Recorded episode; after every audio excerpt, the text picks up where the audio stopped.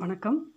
இந்த Tamil audio books அப்படின்ற இந்த பாட்காஸ்ட் வந்து ஓராண்டு நிறைவு ஐம்பதாயிரம் பிளேஸ் எண்ணூறுக்கும் அதிகமான கதைகள் அப்படின்னு சொல்லிட்டு ஒரு பெரிய மைல்ஸ்டோனை எட்டி அதை கடந்து போயிட்டுருக்கு.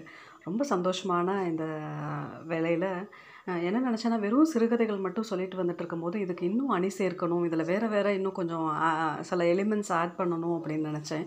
அதில் ஒரு முயற்சியாக தான் வந்து சிறுகதைகள் பற்றி நமக்கு இப்போ ஓரளவுக்கு தெரியுது. முக்கியமான எழுத்தாளர்கள் அவங்களோட கதைகள்லாம் நமக்கு இருக்குது ஸோ அதை இன்னும் நல்லா அண்டர்ஸ்டாண்ட் பண்ணிக்கணும். அந்த கதையை எப்படி நோக்கணும் அப்படின்ற ஒரு புரிதலோடு படித்தோன்னா அதை வந்து நல்லா உள்வாங்கிக்கிறதுக்கு அது ஒரு நல்ல ஒரு விசாலமான பார்வையை நமக்கு தரும் அப்படின்னு நான் பர்சனலாக நினச்சேன். அதை உங்களோடையும் பகிர்ந்து கொள்ளணும்னு நினச்சேன் நான். அதுக்கு தான் வந்துட்டு திரு நாரும்பூநாதன் சாரை வந்து அணுகி கேட்டேன். சார் இந்த மாதிரி சிறுகதைகள் வரலாறும் அதனோட வளர்ச்சியும் அப்படின்னு சொல்லிட்டு நம்ம பேசலாமா? அப்படின்னு சொல்லிட்டு ஒரு கலந்துரையாடல் வச்சுக்கலாமா? அப்படின்னு சொல்லி கேட்டேன். அவர் வந்து உடனடியாக அவர் வந்து ஓ தாராளமாக பண்ணலாம். நம்ம அதெல்லாம் ஆவணப்படுத்தணும் அப்படின்னு சொல்லிட்டு தன்னோட ஆவலை வந்து வெளிப்படுத்தினார். அது உண்மையும் கூட நம்மக்கிட்ட வந்து நிறைய புத்தகங்கள் இருக்குது ஆனால் அது வந்து தொழில்நுட்ப ரீதியாகவும் நம்ம பதிய பதிவு பண்ணணும் ஆவணப்படுத்த வேண்டியது ஒரு அவசியமான காலகட்டத்தில் நம்ம இருக்கோம். அதோட ஒரு சிறு முயற்சியாக தான் திரு நாரும்புநாதன் சாரோட அந்த கலந்துரையாடல் ஏற்பாடு பண்ணியிருக்கேன். ஏன் அவரை தேர்ந்தெடுத்தேன் அப்படின்னு சொன்னால் அவர் வந்து நீர் நிலம் மனிதர்கள் அப்படின்னு சொல்லிட்டு ஒரு நெல்லையை பற்றிய ஒரு புத்தகம் எழுதியிருக்காரு. எப்படி இருந்துச்சு? நெல்லை நெல்லை பற்றி தெரியணும்னா அந்த புத்தகம் படித்தா போதும். அவ்வளோ அழகாக ஒவ்வொன்றையும் ரொம்ப நல்ல ஒரு இவர் வந்து வரலாற்றுலையும் இந்த ஆய்வுகள் மேலேயும் ஒரு ரொம்ப ஈடுபாடு கொண்டவர். அதை ஒரு சில வார்த்தை சொல்லும்போது அதை ஏன் சொல்கிறாங்க அப்படின்னு சொல்லிட்டு அந்த ஒரு கூரிய பார்வை ஒரு ஆய்வு நோக்கு எல்லாமே இவர்கிட்ட இருந்துச்சு. இவர் வந்து எனக்கு எப்படி அறிமுகமானார்னா இவரோட சமீபத்தில் இவரோட தட் கால நினைவுகள் அப்படின்ற ஒரு குறுநாவல் பண்ணும்போது தான் எனக்கு அறிமுகம் பட கிடச்சிச்சு. இவர் வந்து நிறைய கதைகள் படிச்சிருக்காரு. அதோட வரலாறு தெரிஞ்சிருக்கு. உலகளாவிய இலக்கியங்கள் அவருக்கு தெரிஞ்சிருக்கு. எதை கேட்டாலும் அப்படியே ஃபிங்கர் டிப்ஸில் சொல்கிறாரு ஸோ அவரோட நாலேஜை வந்து எனக்கு பயன்படுத்தணும். அதை இன்னும் உலகுக்கு கொண்டு போகணும். அது எல்லா மூளைக்கும் வந்து நம்ம தமிழ் எழுத்தாளர்கள் வந்து போய் ரீச் ஆகணும். அவங்களுடைய என்னென்ன சிறப்புன்றதை நம்ம எடுத்து சொல்லி அதை ஆவணப்படுத்துறது வந்து ஒரு முக்கியமும் அப்படின்னு நான் நினச்சேன் பர்சனலாக அதற்கு தான் இந்த ஒரு முன்னெடுப்பு. இவரோட புத்தகங்கள் வந்து கனவில் முதிர்ந்த பூ அப்படின்னு சொல்லிட்டு ஒரு பத்து சிறுகதை தொகுப்பு ஒன்று இருக்குது அப்புறம் ஜமீலாவை எனக்கு அறிமுகப்படுத்தியவள் அப்படின்னு ஒரு புத்தகம். இலை உதிர்வது போல அப்படின்னு இது ரெண்டையும் தொகுத்து ஒரு புத்தகமாகவும் வெளியிட்டிருக்காரு. இவரோடது வந்து இந்த கலா ஆய்வு வரலாற்று ஆய்வுகளில் இவர் முக்கிய ஆர்வலராக இருக்கார். அதுபோல் அந்த நெல்லையை சேர்ந்த சாகித்ய அகாடமி அவார்டு வாங்கின அந்த எழுத்தாளர்களை கௌரவிக்கும் விதமாக நெல்லையில் நடந்த புத்தக விழாவில் வந்து அவங்களெல்லாம் கூப்பிட்டு அவங்களுக்கு அவங்களுக்கு அவங்கள பற்றி ஒரு டாக்குமெண்ட்ரி தயாரித்து அவங்களுக்கு கா அந்த டாக்குமெண்ட்ரியை வெளியிட்டு அவங்களுக்கு வந்து ஒரு பெருமை செய்திருக்காரு. இது வந்து இவர் ஒரு பர்சனல் இன்ட்ரெஸ்ட் தான் இது இதை வந்து ஒவ்வொன்றையும் தேடி தேடி சேகரிக்கிறது அந்த புத்தகங்களை பாதுகாக்கிறது அதை பற்றி விழிப்புணர்வு கொடுக்கறது கதை எப்படி எழுதணும் ஒரு புத்தகத்தை எப்படி படு படிக்கணும் அதை எப்படி ஒரு புத்தகத்தை அணுகிறது அப்படின்னு சொல்லிட்டு ஒரு தகவல் களஞ்சியமாகவும் இருக்கார். இவரோட இவரை இவரை வந்து நான் இந்த உலகுக்கு அறிமுகப்படுத்தணும் எட்டு திக்கும் இந்த தமிழோட பெருமையை போய் சேர்க்கணும் அப்படின்ற ஒரு சின்ன முயற்சி தான் இந்த கலந்துரையாடல். தயவுசெய்து இதை கேளுங்க. ஒவ்வொரு வாரமும் வெள்ளிக்கிழமை அன்னைக்கு வரும். அரை மணி நேரத்துலேருந்து ஒரு மணி நேரம் வரையிலும் இருக்கும். ஏன்னா அந்த டிஸ்கஷன் வந்து அதை அதை கட் பண்ணோன்னா அதோட சுவை குறையும் அப்படின்ற ஒரு சின்ன காரணத்தினால தான் வந்து ஒரு மணி நேரம் அப்படின்னு சொல்லி குறுக்கி இருக்கும். ஒவ்வொரு இது வந்து இதோட தலைப்பு என்னவா எடுத்திருக்கேன் அப்படின்னு சொன்னால் தமிழ் சிறுகதைகளின் வளர்ச்சியும் ஆளுமைகளின் பங்களிப்பும் அப்படின்ற தலைப்பில் தான் நாங்கள் உரையாட இருக்கிறோம். அனைவரும் கேளுங்க கேட்டு பயன்பெறுங்க. உங்களோட ஃபீட்பேக் அண்ட் கமெண்ட்ஸை அவசியம் எங்களுக்கு அந்த அதில் குறிப்பிடுற மின்னஞ்சல் முகவரிக்கு தெரியுங்க தெரிவிங்க. ஸோ நாங்களை இன்னும் எங்களை மெருகூட்டி கொள்ளவும் எங்களோட வளர்ச்சிக்கும் இது ரொம்ப உதவிகரமாக இருக்கும் அப்படின்னு சொல்லி சொல்லிக்கிறேன். ரொம்ப வேண்டி கேட்டுக்கிறேன். இது நிறைய கேளுங்க சப்போர்ட் பண்ணுங்கள் அப்படின்னு சொல்லிட்டு நன்றி வணக்கம். ஆ, வணக்கம் சார். இந்த தமிழ் ஆடியோ புக்ஸ்ன்ற பாட்காஸ்ட்டுக்கு உங்களை வரவேற்கிறதுல ரொம்ப பெருமையும் மகிழ்ச்சியும் அடைகிறேன் கிட்டத்தட்ட ஓராண்டு ஓராண்டு காலமா தமிழ்ல வந்து நிறைய சிறுகதைகள் சொல்லிட்டு வரும்போது நிறைய படைப்பாளிகளோட சிறுகதைகள் படிக்கும்போது எனக்கு அவங்களோட வரலாறும் எந்த பின்னணியில எழுதுனாங்க சிறுகதைகளோட வரலாறும் தெரிஞ்சுக்கிட்டா ரொம்ப உபயோகமா இருக்கும். அந்த கதைகளை நான் அண்டர்ஸ்டாண்ட் பண்ணிக்கிறதுக்கு ரொம்ப உதவியா இருக்கும் அப்படின்னு நினைச்சேன் நான். அப்புறம் இதையே நேயர்களோடையும் பகி ப- பகிர்ந்துக்கிட்டா இன்னும் அதை ஆவணப்படுத்தவும் உதவும் அப்படின்ற ஒரு சின்ன முயற்சியாக தான் உங்களுடைய என்னுடன் உங்களுடனான என்னுடைய இந்த கலந்துரையாடல். இதில் வந்து தமிழ் சிறுகதைகளோட வளர்ச்சி அப்படின்னு சொல்லி பார்க்கறதுக்கு முன்னாடி சார் உலக அளவில் கதைகள் சொல்லும் வழக்கம் இல்லை எப்படி எப்படி நமக்குள்ள வந்துச்சு யார் ஆரம்பிச்சது அந்த கதை சொல்லல் அப்படின்ற மரபு வந்து நமக்கு எங்கேருந்து தோன்றுச்சு அப்படின்னு அந்த அடிப்படை தெரிஞ்சுட்டா ரொம்ப உதவியாக இருக்கும்னு நினைக்கிறேன். அது குறித்து உங்களோட கதை கருத்துக்களை சொல்லுங்க சார். வணக்கம். நீங்க சொல்ற கதைகள் நீங்க குரல் வடிவில் சொல்லக்கூடிய கதைகளை நானும் கேட்டிருக்கேன். ரொம்ப அருமையா உணர்ச்சி பூர்வமா சொல்றத நானும் கேட்டிருக்கேன். ரொம்ப சிறப்பாக இருந்தது. நீங்க சொன்ன மாதிரி. அந்த சிறுகதைகளை வாசித்தாலும் இந்த சிறுகதைகள் எப்போ தோன்றியது எப்போ இருந்து துவக்க கால கதைகள் எப்படி இருக்கும். அப்படிங்கிற ஒரு ஆர்வம்லாம் நிச்சயமாக அந்த அந்த நேயர்களுக்கு இருக்கும். ரசிகர்களுக்கு இருக்கும். கதை சொல்லும் மரபுங்கிறது பாத்தீங்கன்னா கொஞ்சம் ஆச்சரியமா இருக்கும். மொழி தோன்றுவதற்கு முன்பே இந்த இது வந்துருச்சு அப்படின்னு தான் நான் சொல்றேன். குகை மனிதன் இருக்கான் இல்லையா? குகை மனிதன். வேட்டையாட போகும்போது ஒரு இரண்டு குழுக்களாக பிரிந்து போவாங்க. ஒரு குழு ஒரு குழுவின் தலைமையில ஒரு முப்பது பேர் போவாங்க இன்னொரு குழுவில் ஒரு முப்பது பேர் போவாங்க. ஆனால் எல்லா நேரத்திலும் வேட்டை கிடைக்கும் என்று சொல்ல முடியாது. அப்படி ஒரு ஒரு குழுவுக்கு ஒரு நல்ல ஒரு காட்டு மிளாவை வேட்டையாடி வந்தாங்கன்னா அத உற்சாகத்தோடு அதை வேட்டையாடி தூக்கிட்டு வருவாங்க. இன்னொரு குழுவுக்கு கிடைக்காமலே கூட போயிருக்கலாம். அப்போ மிகப்பெரிய ஒரு மிளாவை அல்லது மிகப்பெரிய ஒரு காட்டெருமையை வேட்டையாடிட்டு வந்தாங்கன்னா அந்த அன்று வந்து அதை இரவுலத்தி நெருப்பு வச்சு அதை வேக வச்சு சாப்பிடுறது எல்லாம் உண்டு. பிற்பாடு வந்து இது எப்படி இவ்வளவு பெரிய மிருகத்தை நீ வேட்டையாடின அப்படிங்கிற மாதிரி சைகையில தான் கேட்பாங்க. அப்போ நான் இதை எப்படி வேட்டையாடினேன் என்பதை அந்த குழுவில் இருக்கக்கூடிய ஒரு சிலர் அல்லது ஒருவன் தலைமை இருக்கக்கூடிய ஒருவன் அதை வந்து ஒரு ஒரு கீச்சொலியில அல்லது குரல்களில ஒரு விதமான பாவனைகளோடு கை காலில் விரிச்சு கண்களை அகல விரித்து இப்படி இப்படி போனோம் இப்படி போனோம் இந்த வேட்டி இந்த ஈட்டி வச்சு இப்படி குத்தணும் பின்பக்கத்துல இருந்து ரெண்டு பேர் குத்துனாங்க. எல்லாரும் சேர்ந்து கட்டி பிடிச்சு விடணுங்கிறத சைகையில செய்வாங்க. சைகையில அதே சமயத்துல சில கீச்சு அந்த அவர்களுக்கு தெரிந்த சில குரல் ஒலிகள் மூலமாக. அதை நிகழ்த்தி காட்டி எப்படி பிடிச்சோம் என்பதை அதை சொல்லுவாங்க. அப்போ அதுவே கிட்டத்தட்ட ஒரு கதை தான் எப்படி பிடிச்சேங்கிறத அவன் எப்படி பிடிச்சேங்கிறத அவன் இந்த ஒரு புது மிரு மிருகமா கூட இருக்கலாம். அதுவரை பார்த்தாத ஒரு மிருகமா கூட இருக்கலாம். அப்போ அது ஒரு வியப்பான ஒரு விஷயமா இருக்கும். அப்போ சில சமயங்கள்ல வந்து சரியாக புரியலன்னு சொன்னா அதை ஓவியமா கூட வரைவான். கையில் இருக்கக்கூடிய அந்த மூலிகை செடிகளை வைத்து அவன் ஓவியமாக குகை ஓவியமாக தீட்டுவான். ஆமா. அப்போ அந்த. விலங்குகளை எப்படி வேட்டையாடின அப்படிங்கறத ஓவியமாக தீட்டுவாங்க ஓ. அது வந்து பிறகு நாளடைவில் தான் மொழி வருகிறது. மொழி வந்த பிறகு நேரடியாக கேக்குறாங்க. எப்படி? இதேதான். ஒவ்வொரு காலகட்டத்திலும் அது இருக்கும். இது எப்படி போனீங்க? இவனுக்கு ஏன் கிடைக்கல? இவனுக்கு ஏன் கிடைச்சது? அப்படி சொல்லும்போது அதை அவர்கள் மொழி வடிவிலே சொல்லுவாங்க. ஏன்னா நம்ம நினைச்சிட்டு இருக்கோம் தாத்தா பாட்டிகிட்ட பேரங்கள் கதை கேட்கறது தான் காரணம் அப்படி இல்ல. தாத்தா பாட்டியிடம் சிறுவர்கள் கேட்பது மட்டுமல்ல கதை. காலம் காலமாக வந்து வயதானவர்களே வந்து மாலை நேரத்துக்கு பிறகு விளக்கு வச்சாச்சுன்னா கதைகள் கேட்பது ஒரு வழக்கம் என்ன ஏதாவது ஒன்று சொல்லப்பா. இது பொழுது போகணும் அப்படின்னு கேட்கும்போது. இப்படி கதை சொல்லுவது மனிதர்களுக்கே வந்து இந்த போலச் செய்தல் அப்படிங்கறதுல மிகுந்த ஆர்வம் உண்டு ஒரு. விஷயத்த சொல்லும் போது கூட என்னப்பா நேத்து உங்க தாத்தா ஊர்ல இருந்து வந்திருந்தாரு என்னாச்சு அப்படின்னு கேட்கும்போது ஆமா தாத்தா வந்திருந்தாரு அப்படின்னு சொல்ல மாட்டாங்க. ஆமா ஆமா தாத்தா வந்தாரு வந்தவொடனே ஏதே பிறப்புல எப்படி இருக்க. அப்படின்னு உனக்கு ஒண்ணு வாங்கிட்டு வந்திருக்கேன். அப்படின்னு சொல்லி எனக்கு ஒரு பெரிய ஒரு இது வாங்கிட்டு வந்திருக்காரப்பா எனக்குன்னு ஒரு நல்ல சட்டையும் பேண்ட் வாங்கிட்டு வந்திருக்காரு சூப்பரா இருக்கு தாத்தா அப்படின்னு நான் சொன்னேன். பிறப்புல போட்டு காட்டுடே. இப்படி அத அத சொல்லி காட்டுவது இருக்கு இல்லையா? தாத்தா எப்படி சொன்னாரு நான் என்ன பதில் சொன்னேங்கிறத நிகழ்த்தி காட்டுவதுதான் மனிதனுக்கு ஒரு சுவாரஸ்யம். அது அதை கொஞ்சம் கூட்டி குறைச்சு சொல்லுவான்னு வைங்க. அது அது அப்படியே இல்லாட்டாலும் கொஞ்சம் அதுதான் மனிதனுடைய இயல்பு. மனிதனுக்கும் விலங்குகளுக்கும் உள்ள வித்தியாசமே அதுதான். விலங்குகள் வந்து ஒருவேளை பேசக்கூடியதாக இருக்கலாம். ஆனால் இந்த இந்த உயர்வு நிவர்ச்சியோடெல்லாம் பேச தெரியாது அது ரெண்டு விலங்குகள் வந்து தன்னுடைய உணர்வுகளை பகிர்ந்து கொள்வதில்லை. அப்போ மனிதர்களுக்கு மட்டும்தான் வந்து ஒரு விஷயத்த ஒரு சின்ன சாக சின்ன விஷயங்கள் செஞ்சா கூட அது சாகசமாக அதை சொல்வது அப்படி போனனா அப்படி செஞ்சனா எவனும் கிட்ட வர முடியல அப்படின்னு சொல்லி ஒரு ஒரு பாவனை உணர்வோடு சொல்லக்கூடிய இயல்பு மனிதனுக்கு இயல்பாகவே வந்தது. அது போக போக கற்பனா சக்தியும் சேர்த்து சொல்லும் போது அது காலங்காலமாக இந்த கதை மரபுல அப்படி வந்துருச்சு. கதை மாதிரி சொல்றதுங்கிறது இயல்பாவே வந்துருச்சு.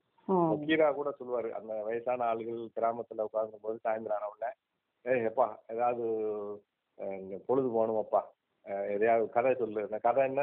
நெசத்து சொல்லவா? கதையை சொல்லவா? அந்த கதை சொல்லுவாங்க அப்போ கதைன்னா வந்து கற்பனைங்கிறது இயல்பாக உள்ளது. நிஜம் வந்து என்னைக்குமே கஷ்டம்ப்பா. அது என்னைக்கு நம்ம நல்ல காலம் இருந்தோம். எப்பவுமே நிஜத்தை சொன்னா அது கஷ்டம் தான் கதையா சொல்லு. கதைகள் தான் வந்து மனிதர்களுக்கு உற்சாகம் அளிக்குது. நீங்க திரைப்படங்கள்ல எம்ஜிஆர் படங்கள் வெற்றி பெறுவதற்கு காரணம் கூட அதுதான் அங்க அந்த வாழ்க்கை ஒரு கனவுகள் நிறைந்த வாழ்க்கை. ஒரு பாட்டு நடனம் உற்சாகம். நீங்க சிவாஜி கணேசன் படம் பெரும்பாலும் தோல்வி அடைறதுக்கு கூட அது ஒரு காரணம் சொல்லுவேன். ஏன்னா அவரு யதார்த்தத்தை அப்படி நடிச்சு காட்டுவாரு அழுகிறது பாசம். அது மாதிரி இருக்கும். இருக்கு பாத்தீங்களா? அப்போ மனிதர்கள் யதார்த்தத்தை விரும்புவதில்லை. யதார்த்தம் வந்து. கஷ்டமா இருக்கு. வாழ்க்கை ரொம்ப ஒரு சோக சோதனையா இருக்கு. கஷ்டமாக இருக்கிறது. நல்ல சந்தோஷமான விஷயம் இல்ல. இதெல்லாம் மறந்து கனவுகளே ஆயிரம் கனவுகளே எம்ஜிஆர் மாதிரி ஒரு எம்ஜிஆர் போடுற ட்ரெஸ்ஸை போட்டுட்டு ஏதோ ஒரு காதலியோட கற்பனையோட அவர் ஒரு உற்சாகமா ஆடுறது பாடுறதுன்னு வரும்போது வேற ஒரு உலகத்துல தான் மனிதன் வாழ விரும்புகிறான். அதாவது திரைப்படங்கள் வந்து ஒரு பவர்ஃபுல் மீடியான்னு சொல்றதுக்கு காரணமே அதான். வேற ஒரு உலகத்திலே யதார்த்தமான கதைகளை யாரும் விரும்புவதில்லை. யதார்த்தத்தை விட கதையாக சொல்லப்படக்கூடிய விஷயங்கள் மனிதர்களுக்கு ரொம்ப பிடிக்குது. அதனாலதான் திரைப்படங்கள் மீது மிகுந்த ஆர்வம் மனிதர்களுக்கு வருகிறது. எதுக்கு சொல்ல வரேன்னா பொழுதுபோக்குக்காக இப்படி கதை சொல்லக்கூடிய விஷயம் வந்து காலங்காலமாக உலகம் முழுவதும் இருக்கிறது. நீங்க சொன்ன மாதிரி அது வெறும் இந்தி- இந்திய அளவிலேயோ தமிழ்நாட்டு அளவிலேயோ பார்க்க முடியாது. உலகம் முழுவதும் கதை கேட்கக்கூடிய மரபு என்பது காலங்காலமாக இருக்கிறது. அதுதான் தொல்காப்பியம் சொல்லுது. பொருள் மரபில்லா பொய்மொழி யானும் பொருளோடு புணர்ந்த நகைமொழி யானும் அப்படின்னு தொல்காப்பியத்துல ஒரு வரி வருது. பொருள் மரபில்லான்னா உண்மை இல்லாத பொய்க்கதைகள். பொய்க்கதைகளை மனிதர்கள் சொல்லி மாலை நேரங்களில் கதைகளை சொல்லி பொழுதுபோக்குவார்கள். ஏனென்றால் அப்பெல்லாம் மின்சாரம் கிடையாது. இரவு நேரத்துல விளக்கு எடுத்து வச்சிட்டாங்கன்னா இருட்டிட்டுன்னா அப்புறம் தூங்கணும். தூக்கம் உடனே எல்லாம் வராது. அப்போ எதையாவது சாப்பிட்டுட்டு கொஞ்ச நேரம் கதை பேசிட்டு அப்படியே படுத்திருக்கணும். அப்போ ஆதி காலத்துல வந்து கட்டுக்கதைகள் தான் கதைனாலே இது கட்டுக்கதைகள் தான். இட்டு சொல்லக்கூடிய கற்பனை கதைகளை பூரா உண்மை சம்பவத்திற்கு மாறாக அந்த கற்பனையான சம்பவங்களை சொல்றதுக்கு பேர் கட்டுக்கதை. அதனால கதைக்கப்படுவது கதை அப்படிங்கிறது தான் பொதுவா சொல்லுவாங்க. ஆமா சிவகங்கை சிவையில ராஜா ஒருத்தர் இருந்திருக்காரு. அவரு சிவகங்கை சிவை எல்லாருக்கும் தெரிஞ்சிருக்கும். அப்போ அந்த ராஜா வந்து அவர்கிட்ட இருக்கக்கூடிய அவை புலவர் முத்துக்குட்டி ஐயான்னு ஒருத்தர் இருக்காரு. அவர் தான் அவை புலவர் அவரை கூப்பிட்டு எப்பா இன்னைக்கு சிவராத்திரி. மக்கள் எல்லாரும் விடிய விடிய முழிச்சிருப்பாங்க. ம், அப்போ அவர்களுக்கு ஏதாவது வந்து கதை சொன்னா தான் விடிய விடிய முழிச்சிருப்பாங்க. ம், அதனால ராத்திரி முழுக்க வர்ற மாதிரி ஒரு கதை சொல்லப்பா அப்படிங்காரு ஆ, யோசிச்சு பாருங்க மாலையில ஆறு மணில இருந்து காலையில விடிய காலையில வரைக்கும் கதை சொல்லணும்னா அவரு மந்திரி அந்த அமைச்சர் அந்த சம சமஸ்தான புலவர் முத்துக்குட்டி அவருடைய கற்பனையில் வந்து வர்றதெல்லாம் சேர்த்து சேர்த்து சொல்லுவாரு. அதுக்கு பேரு வசன சம்பிரதாய கதை அப்படின்னு ஒரு புத்தகமாவே வந்திருக்கு. அந்த காலத்துல எப்படி வந்து இப்படி கதை சொன்னாங்க அப்படிங்கிறது. இரவு முழுவதும் ஒரு எட்டு மணி நேரம் ஒன்பது மணி நேரம் கதையாக சொல்லக்கூடனா எவ்வளவு கற்பனைகளை சேர்த்து சேர்த்து அந்த ஆள் சொல்லியிருப்பாரு. ஆ, அப்போ இந்த கதை சொல்லும் மரபு என்பது பெரியவர்கள் சிறியவர்கள் அதிலே பல விதமான இருக்கு. இந்த கதை சொல்வதே இரண்டு பேர் மட்டும் பேசக்கூடிய மாதிரி இருக்கு. அதாவது ஒரு சபையில பத்து பேர் ஐம்பது பேருக்கு முன்னால் சொல்ற மாதிரி கதைகள் இருக்கு. கணவன் மனைவி மட்டும் சொல்லக்கூடிய தனியாக அந்தரமுகமாக சிரித்து பேசக்கூடிய கதைகள் இருக்குது. சிறுவர்கள் மட்டும் பேசி மகிழக்கூடிய கதைகள்லாம் இருக்கு. இப்படி இந்த கதை சொல்வதில் அந்த மரபுல கூட பல்வேறு வகைகள் இருக்குது. அப்படியாக காலம் காலமாக இது உலகம் முழுவதும் இந்த மாதிரியாக கதை சொல்லும் மரபு என்பது புகை மனிதனில் இருந்து துவங்கி தொடர்ச்சியாக உலகம் முழுவதும் வந்துட்டு இருக்கு அப்படின்னு தான் நான் சொல்லலாம் ஓகே சார். உலக அளவுல வந்து சிறுகதை இலக்கியம் வந்து அது அஃபிஷியலா இலக்கிய சிறுகதை அப்படின்னு அந்த வடிவம் வந்து எப்ப வந்துச்சு அப்படின்னு நமக்கு காலகட்டம் சொல்ல முடியுமா சார் அந்த சிறுகதைகள் பத்தி? அதாவது கண்டிப்பா. உலக அளவில் எப்படின்னு தெரியறதுக்கு முன்னாடி. உலக அளவில் நாடோடி கதைகள்லாம் காலங்காலமா இருந்தது. ஆங்கிலத்துல வந்து சாஸ்திர எழுதின இந்த காண்டர்பரி கதைகள் எல்லாம் சொல்லுவாங்க. இத்தாலியில வந்து டெக்காமரான் கதைகள் அப்படின்னு சொல்லுவாங்க. அரேபிய மொழியில ஆயிரத்தி ஒரு இரவுகள் ஈசாப்புடைய நீதி கதைகள் தமிழ்ல வீரமாமுனிவர் தொகுத்த பரமார்த்த குறுகதை இதெல்லாம் வந்து பாத்தீங்கன்னா நாடோடி கதைகள் காலங்காலம் மரபு அதாவது கர்ண பரம்பரை கதைகள் அப்படின்னு சொல்லுவாங்க. சிறுகதைக்கு முன்னால இந்த கதைகள்ல இருந்தா நம்ம போக வேண்டியிருக்கு. அப்போ இந்த ஆயிரத்தி ஒரு இரவுகள் கதையெல்லாம் எல்லாருக்கும் தெரியும். இருந்தாலும் ஞாபகப்படுத்துக்காக சொல்றேன். அந்த ஒரு பாரசீக அரசனுடைய கதை தான் அது. அந்த ஆளுடைய அந்த அரசனுடைய மனைவி அவரை ஏமாத்திட்டு எங்கேயோ ஓடி போயிருந்தான் அதுல இருந்து அவனுக்கு பயங்கர கோபம். பெண்கள் என்றாலே அவனுக்கு மிகப்பெரிய கோபம். அது என்ன காரணத்துல அந்த அம்மா போயிருச்சு. அதனால என்ன செய்யறான்னா அடுத்தடுத்து திருமணம் செய்து கொண்டு திருமணம் அந்த இரவு மட்டும் அந்த பெண்ணோட இருந்துட்டு மறுநாள் காலையில கொன்றுவான். அப்படி ஏராளமான ஒரு விதமான ரிவெஞ்ச் அது. அப்படி ஏராளமான பெண்களை ஒவ்வொரு முறையும் திருமணம் செய்து கொண்டு திரு செய்து கொண்டு கொண்டுகிட்டே வரான். பெண்களுடைய எண்ணிக்கை குறைந்துகிட்டே வருது. அந்த அமைச்சர் வந்து சொல்றாரு அமைச்சர் தான் பொண்ணு பார்த்து கொண்டு வந்து கொடுக்காரு. இப்ப அமைச்சரோட மக வந்து செகர் சதா அப்படிமா பேரு அந்த பொண்ணு அந்த பொண்ணு பேரு செகர் சதா. எப்பா நான் கட்டிக்கிறேன் ராஜாவை அப்படின்னு. ஐயோ வேண்டாமா அது வேற கொண்டு விடுவாரு அந்த ஆளு. வெளியே சொல்ல முடியல அப்படிங்காரு. இல்ல நீங்க சும்மா தைரியமா கட்டுவீங்க நான் அவர்கிட்ட கொஞ்சம் பேசுறேன். அப்படின்னு ரொம்ப அழுத்தி சொன்ன உடனே சரின்னு சொல்லி கட்டி வைக்காரு. கல்யாணம் ஆகுது. அந்த இரவு ராத்திரி உட்காந்து பேசும்போது இரவு கணவன் அந்த அரசனோட அந்த பெண் இருக்கா? இப்போ ஒரு கதை சொல்றான் ராஜா ஒரு கதையை சொல்லணும்னு சரி ராஜா நினைக்கிற சரி கதையை முதல்ல சொல்லி முடிக்கட்டும் அப்படின்னு நினைச்சு க கேட்டுட்டு இருக்காரு. அது ஒரு சுவாரஸ்யமான கதை. அந்த. கதையை சொல்லி ஒரு குறிப்பிட்ட இடத்துல போய் நிப்பாட்டிதான் மீதியை நாளைக்கு சொல்றாரு ஓ, ராஜாவுக்கு அதை தாங்க முடியல. இது ஒரு சஸ்பென்ஸ்ல போய் இவளை நாளைக்கு காலையில வரை இவளை கொல்லணும். சரி கதையை முழுசும் கேட்டுட்டு ஒரே ஏரியா கொல்லுவோன்ட்டு விட்டுருந்தாரு அடுத்த நாள் இரவும் தான் அவன் இரவு தான் கதை சொல்லுவான் அப்போ அடுத்த நாள் இரவு கதையை தொடர்றா. தொடர்ந்து அதே போல ஒரு ஒரு ஒரு கிரிட்டிக்கலான ஒரு இடத்துல போய் நிப்பாட்டிட்டு மீதியை நாளைக்கு சொல்றேன் அப்படின்னா ஏன்னா இது ஒரே சஸ்பென்ஸா இருக்குன்னு சொல்லி அவருக்கு கதை கேட்கறதுல ரொம்ப சுவாரஸ்யம் அரசருக்கு ஆ, இது நல்லா இருக்கேன்னு சரி விட்டுருவோம் இன்னைக்கு விட்டுருவோம் நாளைக்கு அப்படின்னு ரெண்டாவது நாள் மூணாவது நாள் நாலாவது நாள் ஆயிரத்தி ஓரு இரவுகளும் அவள் கதைகளை சொல்லி கொண்டே இருக்கிறார் கற்பனை கதைகள். அது ஒரு நீங்க நம்ம பாக்குற இந்த அலிபாபா நாற்பத்தி ரெண்டர்கள் அலாவுதீன் அற்புத விளக்கம் இதெல்லாம் அதுல வரக்கூடிய கதைகள் தான். அப்போ ஆயிரத்தி ஓராவது இரவுகள்ல வந்து கதைகள் சொல்லி முடிக்கும் போது அவர் மனசு மாறிடுறாரு. நம்ம செஞ்சது தப்பு பெண்களை கொல்லக்கூடாது. அவ ஏதோ முதல் மனைவி தப்பு பண்ணிட்டா அது வேற விஷயம். ஆனால் அஹ், கொல்வது என்பது சரியில்லைங்கிற ஒரு முடிவுக்கு வந்து அதை நிப்பாட்டிடுறாரு. கதை அதோட முடிஞ்சிருது. என்னன்னா இது வந்து வெறும் அரேபிய தேசத்து கதைகள் மட்டும் இல்லாம அஹ், தென்கிழக்கு ஆசிய நாடுகள் இருக்கக்கூடிய பல்வேறு மரபு சார்ந்த கதைகள் எல்லாமே இதுக்குள்ள இருக்கு. இந்திய இலக்கியத்தினுடைய தாக்கம் கூட இதுல உண்டு. விலங்குகள் பேசும் நீதி கதைகள் எல்லாம் கலந்த கலவை தான் இந்த ஆயிரத்தி ஒரு இரவுகள் கதை. இப்படி நிறைய ஏராளமான கதைகள் இருக்கு. ஈசாப்பினுடைய நீதி கதையெல்லாம் பாத்தீங்கன்னா சிங்கமும் மயிலும் பேசும். சிங்க அந்த ஒரு ஒரு அது எல்லாமே நீதி கதைகள் தான். அதுலயுமே ஒரு ஒரு விதமான நீதிகள் இருக்கும். இப்படி இந்த காண்டர்பரி கதைகள்லாம் பாத்தீங்கன்னா பிரயாண அலுப்பு தீர்வதற்காக போகும்போதே சொல்லிட்டு போற கதை. நீங்க எங்கேயோ ஒரு பாத யாத்திரை மாதிரி போறாங்கன்னு வைங்க. ஏதோ பிரயாணம் போயிட்டு இருக்காங்க நடந்து போறாங்க. இந்த களைப்பு தீர்வதற்காக கதை சொல்லிட்டே போவோம்ப்பா என்ன தெரியாது. வெறுமனை நடக்கிறத விட யாராவது ஒருத்தர் கதை சொல்லும் போது கேட்டுக்கிட்டே போனோம்னா அந்த களைப்பு தெரியாது.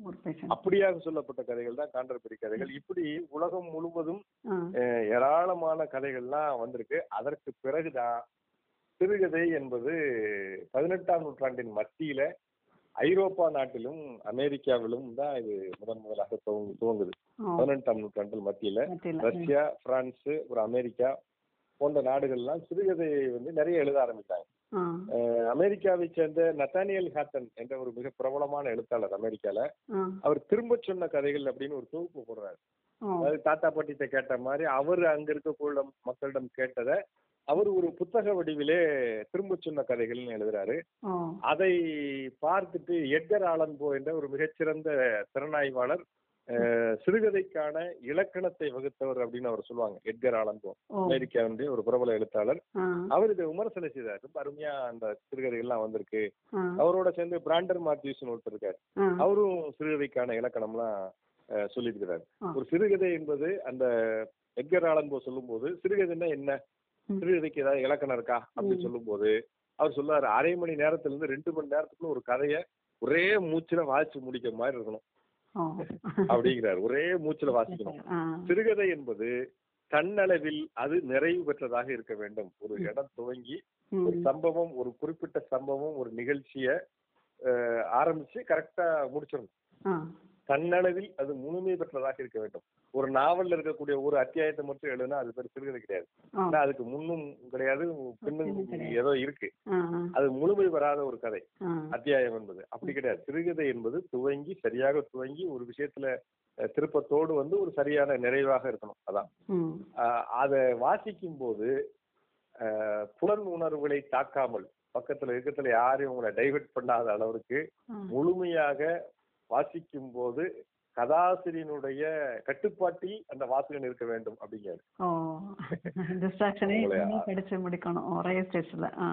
ஆ. டைவர்ஷனே இருக்கக்கூடாது. Okay. முழுக்க முழுக்க கதாசிரிய கதை வாசிக்கும் போது உங்களை எதுவுமே தொந்தரவு பண்ணவே கூடாது. அந்த அளவுக்கு ஒன்றி போய் படிக்கக்கூடிய அளவிற்கு வசீகரமான மொழியோட அது இருக்கணும். அப்படின்னு அவர் அதுக்கு இலக்கணம் சொல்றாரு. யார்? எட்கர் ஆலன் பிராண்டர் மாத்திஸை பொறுத்தவரையில சிறுகதைன்னா சிறிய கதை அல்ல. அது ஒரு புதிய இலக்கிய வடிவம் அப்படின்னு அவர் தான் வந்து எஸ்டாப்ளிஷ் பண்ணுறாரு ஓ. அப்போ அவர் ஒரு புஸ்தகம் எழுதியிருக்காரு. சிறுகதையின் தத்துவம். The philosophy of short story அப்படின்னு சொல்லி ஒரு புஸ்தகம் எழுதியிருக்காரு ஆயிரத்தி தொள்ளாயிரத்தி ஒண்ணுல. இவரும் அமெரிக்கன் தானே சார்? இவரும் அமெரிக்கனா இல்ல? அமெரிக்கன் அமெரிக்கன் மாத்திஸ் பேரும். அமெரிக்கன். இவங்க ரெண்டு பேருமே சிறுகதையினுடைய என்ன அதுக்குள்ள பிலாசபி என்ன அதுக்கு எப்படி எழுதணும் அப்படிங்கிற பத்தி நிறைய எழுதியிருக்காங்க.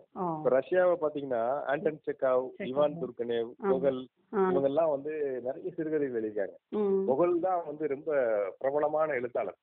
அவருக்கு பிறகுதான் நிறைய எழுத்தாளர்கள் தோன்றுறாங்க. எல்லாருமே அவருடைய மேல்கோட்டு என்ற ஒரு சிறுகதை ரொம்ப பிரபலமான சிறுகதை. மேலங்கி ஓவர் கோட் அப்படின்னு ஒரு கதை உண்டு.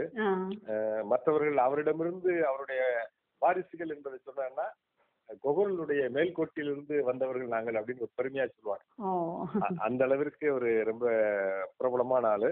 அண்டன் செக்காவுடைய சிறுகதைகள்லாம் ரொம்ப படிப்பதற்கு ரொம்ப சுவாரஸ்யமா இருக்கும். அவர் ஒரு டாக்டர் மருத்துவர்.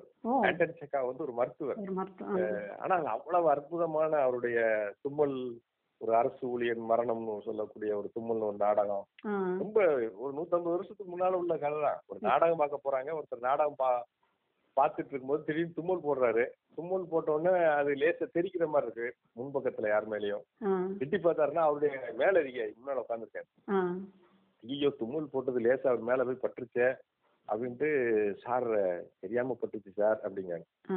அவர் அதெல்லாம் கவனிக்கல. அவர் நாடகத்தை ஒன்றி பார்த்துட்டு இருக்காரு. பரவாயில்ல பரவாயில்ல டெஸ்ட் மேட்டர் டெஸ்ட் மேட்டர் அப்படின்ட்டு அவர் பாட்டு பார்த்துட்டு இருக்காரு.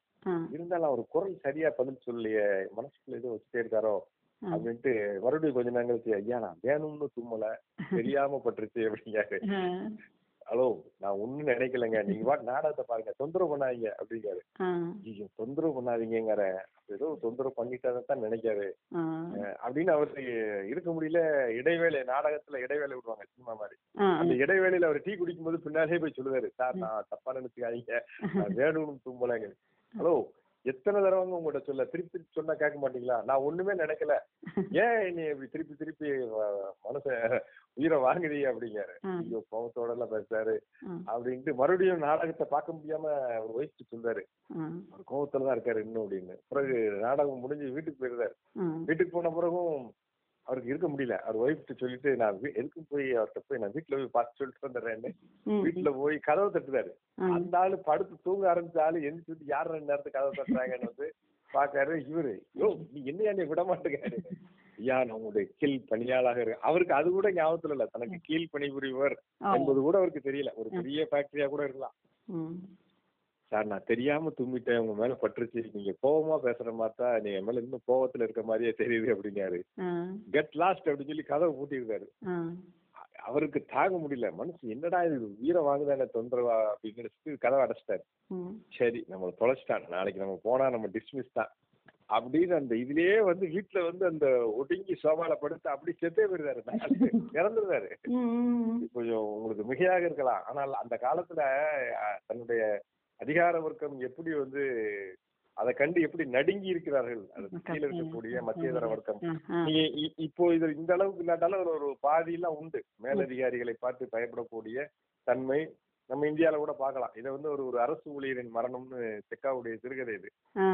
பச்சோந்திங்கிற ஒரு கதை. இப்படி எல்லாம் நிறைய கதைகள்லாம் உண்டு. அது யுனிவர்சலான கதைகள் அதெல்லாம். அப்படி நிறைய கதைகள்லாம் வந்து செக்கா வெளியிருக்கிறாரு பிரான்ஸ்ல பாத்தீங்கன்னா பால்சாக் மாப்பசான் ம். மெரின் போன்ற எழுத்தாளர்கள்லாம் மிக பிரபலமான சிறுகதை எழுத்தாளர்கள். அமெரிக்கால ஓஹென்றி போன்ற மிகச்சிறந்த பிரபலமான எழுத்தாளர்கள்லாம் உண்டு. ஓஹென்றி தான் இந்த கதை எழுதும்போது கதை இறுதியிலே ஒரு சின்ன ட்விஸ்ட் வச்சு எழுதுவார். அந்த மாதிரியான ஆளு. ஆனால் இதுக்கு நேர் எதிராக ஆங்கில மொழி வளர்ந்த இங்கிலாந்திலே ஷார்ட் ஸ்டோரிங்கிற வார்த்தையே ஆக்ஸ்போர்ட் டிக்ஷனரிலே கிடையாது ஆயிரத்தி தொள்ளாயிரத்தி முப்பத்தி மூணு வரைக்கும். அவனுக்கு வந்து ஷார்ட் ஸ்டோரி சிறுகதை என்பதை ஒரு வடிவமாக ஏற்றுக்கொள்ளவில்லை அவனை பொறுத்துள்ள கவிதை புனைகதை நாடகம் இந்த மூன்று வகைதான். லிரிக்ஸ் எடுத்துக்கிறான். புனைகதைங்கிறது நாவல். நாடகம் டிராமாவை எடுத்துக்கிறான் இந்த மூணு தான் இருக்கு சிறுகதைன்னு ஒரு வடிவமே கிடையாதுன்னு அவன். பிறகு வேற வழி இல்லாம உலகம் முழுவதும் இது பேசப்படுவதால் ஆயிரத்தி தொள்ளாயிரத்தி முப்பத்தி மூணுல தான் ஷார்ட் ஸ்டோரி அப்படிங்கிறது ஆக்ஸ்போர்ட் டிக்ஷனரியில ஒரு வர ஒரு வேர்டாவே உள்ள வருது. இத்தனைக்கும் வந்து இங்கிலாந்துல Kipling RL Stevenson Thomas Hardy ஆ. ஜேம்ஸ் ஜாய்ஸ் போன்ற எழுத்தாளர்கள்லாம் நிறைய சிறுகதை எழுதியிருக்காங்க. இவங்க வந்து நாவலாசிரியர்களும் கூட. இவங்க புகழ் பெற்றது நாவல் எழுதி தான் புகழ் பெற்றிருக்காங்க ஆனாலும் கூட சிறுகதை நிறைய எழுதியிருக்கிறாங்க. அதுக்கு காரணம் என்னன்னா அவங்களுடைய பரபரப்பு இல்லாத வாழ்க்கை. ரொம்ப அமைதியா தான் வாழ்வாங்க. ரொம்ப அவங்களோட ஸ்லோவா தான் அவங்க லைஃப்ல இருக்கும். பரபரப்பு இல்லாம நிதானமா ஒரு கதையை வாசிச்சானா பைய நாவலை பைய வாசிக்கணும். நாடகம் பார்த்தானா மூணு மணி நேரம் நாலு மணி நேரம் நாடகம் போடணும். இதற்கு நேர் எதிராக அமெரிக்கர்கள் பரபரப்பான வாழ்க்கை கொண்டவர்கள் அமெரிக்கர். அவனுக்கு ஷார்ட் ஸ்டோரி போதும். வேகமா ஒரு கதையை வாசிக்க ரைட் போயிட்டே இருப்பான் அவன் பாட்டுக்கு. நாவல் வாசிக்கிற அளவுக்கு அவனுக்கு பொறுமை இல்லை அதாவது ஒரு ஒரு மெஜாரிட்டி பீப்புள் அந்த அர்த்தத்துல. அவருடைய வாழ்க்கையோடு ஓரளவுக்கு ஒன்றி வரக்கூடியது சிறுகதை என்பதால் அமெரிக்கர்கள் சிறுகதையை ஏற்றுக்கொள்கிறார்கள் இங்கிலாந்து போன்ற நாடுகள்ல பரபரப்பில்லாத நிதானமான வாழ்க்கை வாழக்கூடிய மக்கள் அவர்கள் வந்து நாவலை ஏற்றுக்கொண்ட அளவிற்கு சிறுகதையை ஏற்றுக்கொள்ளல இப்படி உலகம் முழுவதும் இருக்கக்கூடிய இதுதான் இன்றைக்கு இருக்கக்கூடிய நிலைமை. இங்க இருந்து எப்படி தமிழகத்துக்கு வந்து தமிழுக்கு வந்து சிறுகதை அறிமுகமாச்சு? நம்ம ம- மக்கள் வந்து அங்க இருக்க ஆமா. அந்த இலக்கியங்களை படிச்சாங்களா? அது எப்படி இங்க வந்துச்சு அப்படின்ட்டு. ஆமா. நான் ஏற்கனவே சொன்ன மாதிரி தமிழ் சிறுகதைக்கு வந்து வீரமாமுனியுடைய பரமார்த்த குறுகதை அஹ், தான் துவக்கம்னு நம்ம சொல்லலாம். அது நம்ம எல்லாருக்கும் தெரிஞ்சிருக்கும். இந்த வீரமாமுனிவர் வந்து ஒரு குரு அஹ், நாலு ஐந்து சிஷியர்கள் இருப்பாங்க. வெகுளியான பரமார்த்த குரு ஆ, ஆ, அஹ், மட்டி மடையன் பேதை நிலைச்சன் மூடன் ஒரு அஞ்சு மூடர்கள் இருப்பாங்க. அவர்கள் வந்து முட்டாள்தனமான சில செயல்கள் செஞ்சுட்டு இருப்பாங்க. இத உண்மையிலேயே வந்து ஐரோப்பா தேசத்துல இருந்த நகைச்சுவை கதைகள். அத தமிழ் மரபிற்கு ஏற்ற மாதிரி வீரமாமுனிவர் அதை மாற்றி இங்கே நடப்பது போல அவர் எழுதுறாரு. அப்ப அதுக்கு விழுந்து விழுந்து சிரிக்கலாம். அப்படியா இருக்கும். ஆறு தூங்குதா இல்லையான்னு பார்ப்போம். ஆறு வந்து நம்மள அது பயங்கர வேகத்துல போயிட்டு இருக்கும். ஆறு தூங்கும் போதுதான் போகணும். அப்படின்னு சொல்லி கொல்லிக்கட்டையை கொண்டு வைப்பா அது சுருன்னு. ஆறு முடிச்சிட்டு இருக்கு அப்படிமா அப்புறம் வெறும் கொல்லிக்கட்டையை வைப்பா. அது ஒண்ணு கதை கேட்காது. ஆறு தூங்கிட்டு இருக்கு எல்லாரும் போவோம். இந்த மாதிரியான முட்டாள்தனமான கதைகள் தான் அது ஒரு நகைச்சுவை கதை அவ்வளவுதான். அந்த மாதிரி அவர் அவர் எழுதிய கதைகளை அவர் ஆயிரத்தி எண்ணூத்தி இருபத்தி ரெண்டுல அது நூலாக வெளியிடுறாரு. அவர் அவர் தான் முதல்ல வெளியிடுறாரு அப்போ அச்சு எந்திரம் அப்பதான் வருது. அச்சு எந்திரம் அறிமுகப்படுத்தப்பட்ட புதுல கொஞ்சம் வசதியா இருக்கக்கூடிய மெட்ராஸில் இருக்கக்கூடிய வசதியான முதலாளிகள்லாம் உடனே அச்சு எந்திரத்தை வாங்குறாங்க. இங்க இருக்கக்கூடிய மக்கள் நாடோடி கதைகள் இருக்கு இல்லையா. அதெல்லாம் வந்து அவங்க புஸ்தகமா போட்டுருவோம் அது ஏதோ அடிக்கலாமே இப்போ ஒரு இப்போ உதாரணத்துக்காக சொல்றேன் விகடன் ஆனந்த விகடன் வந்தா ஒரு பெரிய மிஷின் வாங்கும்போது அதுக்கு தீனி போட முடியாது. அவ்வளவு மேட்டர் அது கொடுக்கலாம். அதோடு சேர்ந்து பல இதழ்கள் வருது இல்லையா? சுட்டி விகடன் வருது ஜூனியர் விகடன் வருது நாணய விகடன் வருது. பல விகடன் வருது இல்லையா? உதாரணத்துக்காக சொல்றேன். அத மாதிரி ஒரு மிஷினை வாங்கினா நிறைய அடிக்கலாம் அப்படின்னு தெரிஞ்சு தாண்டவராய முதலியாருங்கிறவர் பஞ்சதந்திர கதைகளை எல்லாம் புஸ்தகம் அடிச்சு வெளியிடுறாரு.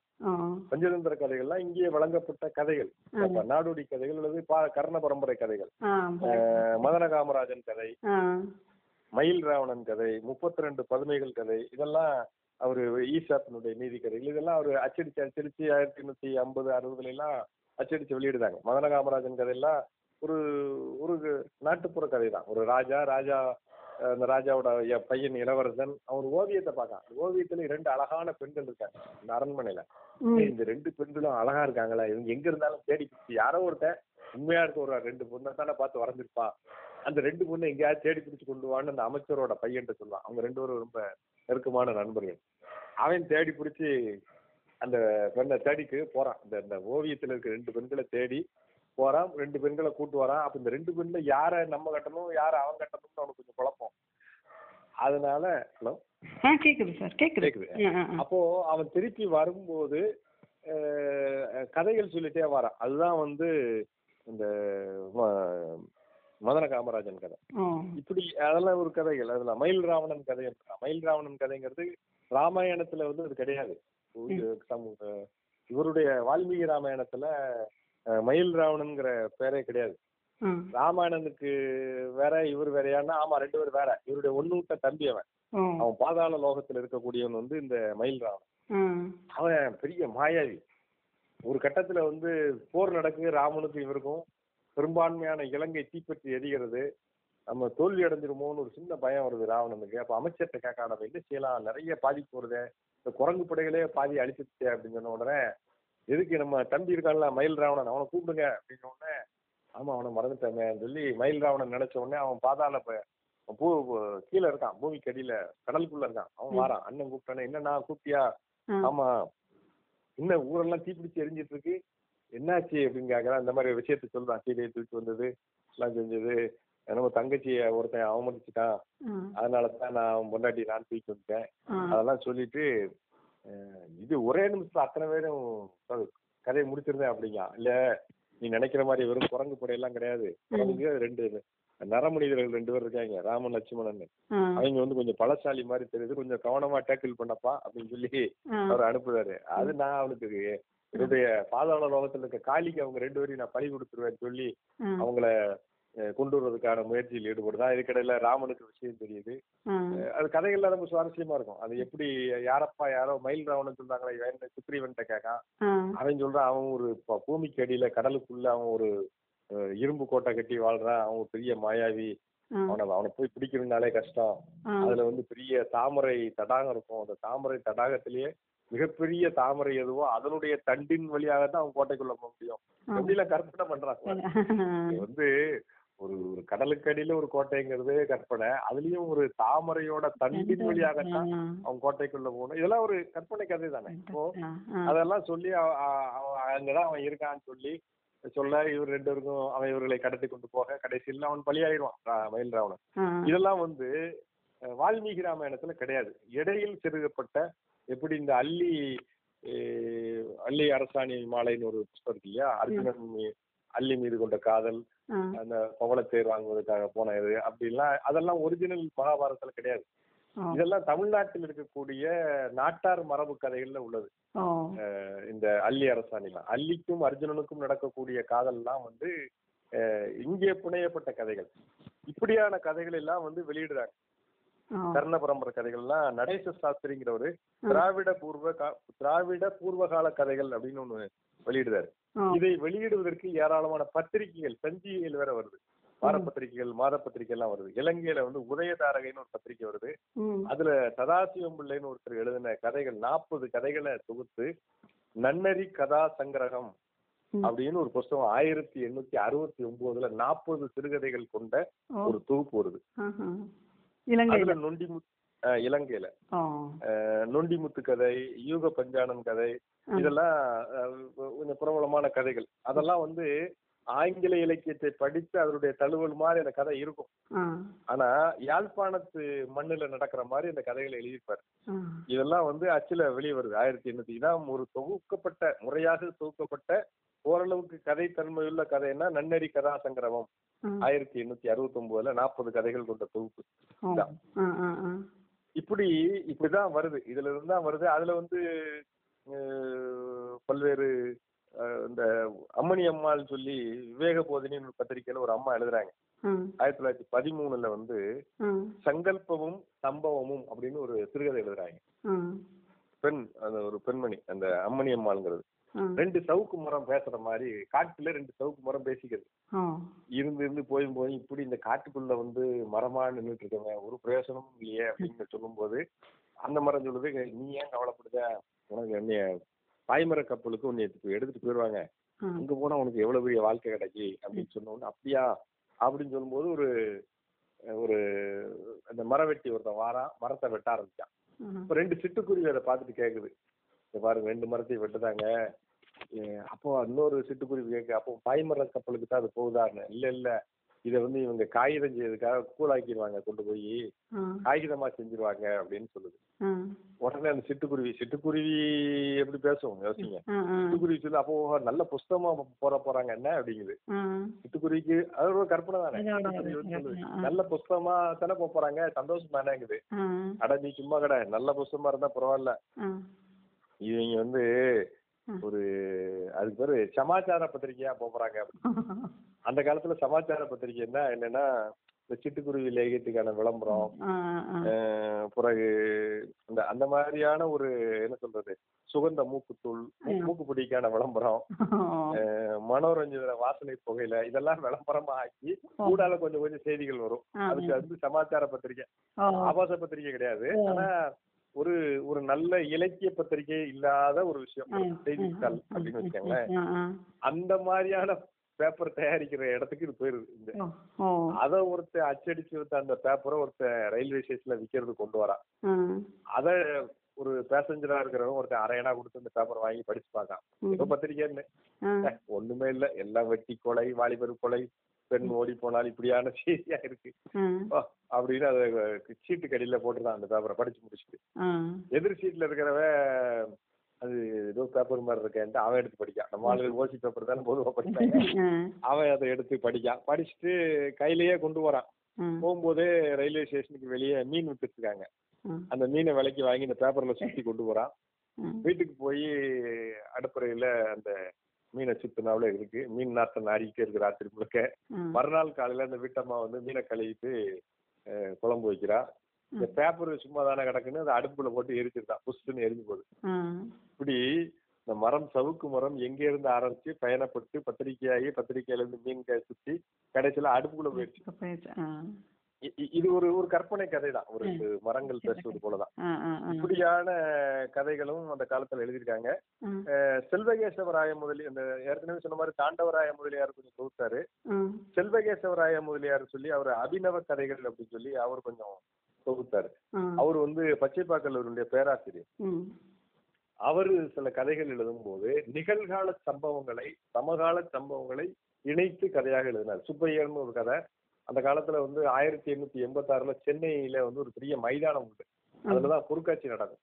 அந்த பொருட்காட்சியில ஒரு முறை பெரிய தீ விபத்து நடந்து நிறைய பேர் இறந்து போறாங்க. அப்போ அந்த சம்பவத்தை மையமா வச்சு ஒரு கதை எழுதுறாரு இப்படி இப்படியான கதைகள்லாம் எழுதலாங்கிறதுக்கு முதல்ல வந்து செல்வகேசவராயன் தான் முதல் ஆ. அந்த அங்க வந்து நாகசாமி சுப்பையர் ரெண்டு பேரும் பொருட்காட்சிக்கு போறாங்க ஆனால் போனவர்கள் திரும்பி வரல. அங்க தீ விபத்து நடக்கு நிறைய பேர் செத்து போயிட்டாங்க. அதுல இவங்களும் இவரும் மாட்டிக்கிட்டாரு. அவர் நண்பர் வந்துட்டாரு இவரை காணும். அவர் என் கூட பேசிட்டு அப்புறம் உள்ள போனாரு அப்புறம் என்ன ஆனான்னு தெரியல அப்படிங்கிறாரு. அப்புறம் பார்த்தா அவர் உள்ள இறந்துட்டாருன்னு நினைச்சு இவங்க வீடுகள்ல இந்த பிராமண சமூகம். இறந்துட்டாருன்னு சொல்லி இதெல்லாம் வச்சு அந்த அம்மா மனைவி வந்து முடியெல்லாம் மொட்டை அடிச்சு விசேஷம் சடங்கு எல்லாம் முடிச்சிட்டாங்க. இருபது இருபத்தஞ்சு நாள் ஆயிடுச்சு. ஒரு நாள் ராத்திரி பத்து மணிக்கு வாசல்ல யாரோ கதவை அஹ், எடி காமாட்சி கதவை தர அப்படிங்காரு. அந்த அம்மா பதறுது. என்னடா நம்ம வீட்டுக்காரர் சத்த மாதிரி இருக்க. அவர் செத்து போயிட்டாரு. பிசாசு மாதிரி வந்து நிற்காரோ. அப்படின்னு அந்த அம்மா நடுங்குது. மறுபடியும் கூப்பிடுதாரு ஏய் காமு கதவை தர. நான் தாண்டி வந்திருக்கேன் அப்படிங்காரு. உடனே அவருடைய மாமியார் கேட்காங்க நீங்க யாரு? அப்படின்னு. மாமி நான் தான் வந்திருக்கேன். ஏன் இவ்வளவு நேரம் ஆயிடுறீங்க அப்படின்னு உடனே பதறாங்க வெளியே ரோட்ல போறவங்களும் இரவு பத்து மணி தான். இவரு இவர மாதிரிலாம் இருக்கு. சுப்பையர் மாதிரிலாம் இருக்கு. அவர் செத்து போயிட்டாரு. அவர் மாதிரியே இருக்கு. அப்படின்னு பேச யோசிக்காங்க ஒருத்தர் அதை மீறி பேசுறாரு. நீங்க பொற்காட்சியில இறந்து போயிட்டதெல்லாம் நாங்கெல்லாம் நினைச்சிட்டு இருக்கோம் ஐயோ அப்படிலாம் இல்ல. அங்க சேலத்துல இருந்து ஒரு நண்பர் வந்திருந்தாரு. என்னை அப்படியே கூட்டு போயிட்டாரு சேலத்துக்கு. நான் அங்க போயிட்டு ஒரு மாசம் கழிச்சு இப்பதான் வரேன். கொண்டாட்டிட்டு கூட சொல்ல மாட்டாங்க கூட இருக்கு. புறப்பட்டு போயிட்டாங்க. அவர் போயிட்டு திரும்பி வந்தேன் அப்படின்னு சொல்லி அதான் நடந்ததுன்னு சொன்ன பிறகு இவர் சத்தம் கொடுத்து இல்ல உங்க வீட்டுக்காரர் தான் வந்திருக்காரு கதவை திறங்க விஷயத்த சொல்றேன்னு சொன்ன பிறகு.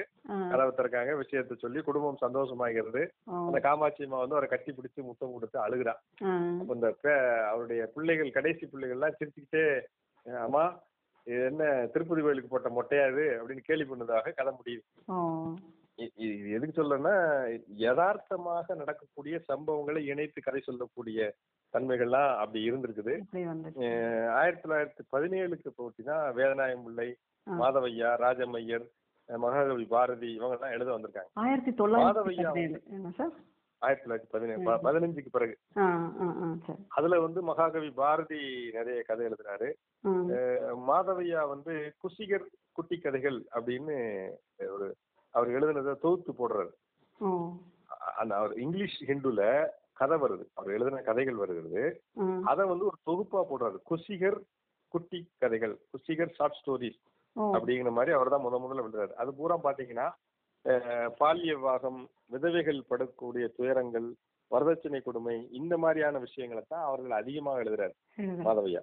இவரோட முத்து மீனாட்சிங்கிற நாவலை வந்து இந்த தமிழ் நேசன் பத்திரிகை இதுல எல்லாம் ஒரு பத்திரிகையில தான் வருது அஹ் அவர் தமிழ் நேசன் பஞ்சாமிர்தம் ஒரு பத்திரிகையெல்லாம் நடத்திருக்காரு. நல்ல நல்ல கதைகள்லாம் அதுல வந்திருக்கு. முருகன் ஆருடம் தனியற்ற நிலையம் நிலவரி ஏலம் கந்தையாவின் கதி இப்படி ஏராளமான கதைகள் அவர் எழுதியிருக்கிறாரு மாதவையா.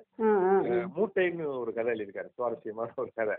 ஒரு ரயில் போயிட்டு இருக்கு ஒரு ஸ்டேஷன்ல நிக்கி ஒரு பேசஞ்சர் ஏறுறாரு. ஆ. அங்க ஏற்கனவே ஒரே ஒரு பேசஞ்சர் தான் உட்காந்துருக்காரு ஆ. இவர் போய் உட்கார்ந்த உடனே சரி ரெண்டு பேரும் மூஞ்சி மூஞ்சி பாத்துட்டு இருக்கியா இல்லையா? அவர் கேட்காரு நீங்க யார்? யாருன்னா நான் அந்த மாதிரி இந்த ஊரு. அந்த ஊர்ல ஒரு பெரிய பணக்காரர் உண்டு. அப்படின்னு அவர் ஏதோ ஆரம்பிச்சாரு. இப்ப இருக்காரு அவரு? இருக்காங்கன்னா ஆமா அவனும் நானும் ரொம்ப ஃப்ரெண்டு அவன் பெரிய பணக்காரன். அவன் லாட்டரி சீட்லாம் அவனுக்கு நிறைய விழுந்திருக்கு கோடீஸ்வரன் அவன்.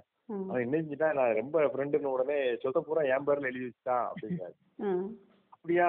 ஆமா. பிறகு பிறகு அப்ப நீங்க கோடீஸ்வரர் தானே? ஆமா கோடீஸ்வரர் தான். ஆனா என்னன்னா அவர் ஒரு நாள் அவர் வந்து பையனுக்கும் வந்து இந்த ஒயில் உயிரை பார்க்கும்போது சின்ன பிரச்சனை வந்துருச்சு ஐயோ அவங்க பிள்ளைகள் என்ன செஞ்சாங்கன்னு. ஆமா அவங்க பிள்ளைகள் வந்து என்கிட்ட வந்து பிரச்சனை பண்ணிட்டாங்க.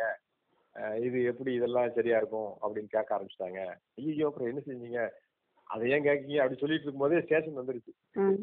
அடுத்த ஸ்டேஷன் அந்த ஆளு கதை சொல்றவர் இறங்க வேண்டிய ஸ்டேஷன் வந்துச்சு. அவர் இறங்கி கீழே வராரு. இவர் சொல்றாரு நல்ல சுவாரஸ்யமான இடத்துல கதையை விட்டுட்டு ம் அப்படிங்கும் போது அவர் சொல்றாரு எனக்கு பொழுதுபோக்குறதுக்காக நான் புழுகு மூட்டையை அவுத்து விட்டேன் தப்பா நினைச்சுக்காச்சேன் அப்படின்ட்டு அவர் போறாரு. அப்போ இது ஒரு ஓஹென்ரி டைப்பான ஒரு ட்விஸ்ட் வைக்கக்கூடிய கதைகள். அந்த நேரத்தில் வந்து திசை இவ்வளவு நேரம் நம்மளுக்கே ஒரு சிரிப்பா வந்துரும். ம் இவ்வளவு நேரம் கதையா விட்டுருக்காரு அந்த ஆளு புழுகு மூட்டை கதையை விட்டுருக்காரு அப்படின்னு தோணும். அப்படியான கதைகள்லாம் வந்து அந்த மாதிரி கதைகள். கண்ணன் பெருந்தூது அப்படின்னு ஒரு கதை எழுதிட்டாரு. பஞ்சாமிர்தம் பத்திரிக்கையில. ம். ஆயிரத்தி தொள்ளாயிரத்தி இருபத்தஞ்சுல அநேகமாக ஒரு ஆ மாதவையோட கடைசி கதைகள் இதாக தான் இருக்கும் நீங்க தமிழ் சிறுகதை நீங்க பாத்துக்கிட்டீங்கன்னா மூன்று பேர் ரொம்ப முக்கியமானவங்க. அதாவது துவக்க கால துவக்க காலத்தை நான் சொல்றேன்.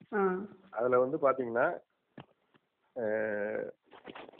ஆ மாதவையா மகாகவி பாரதி ம் வாகேஸ்வரியர் இவங்க மூணு பேர் தான் மூலவர்கள்னே சொல்லலாம் தமிழ் சிறுகதைங்கள ஓ. இவர் வந்து இந்த கண்ணன் பெருந்தூதுல வந்து பாத்தீங்கன்னா ஐந்து பெண்கள் பிராமண பெண்கள் குளிச்சுட்டு வராங்க. ஆத்துல குளிச்சுட்டு கதை பேசிட்டே வராங்க.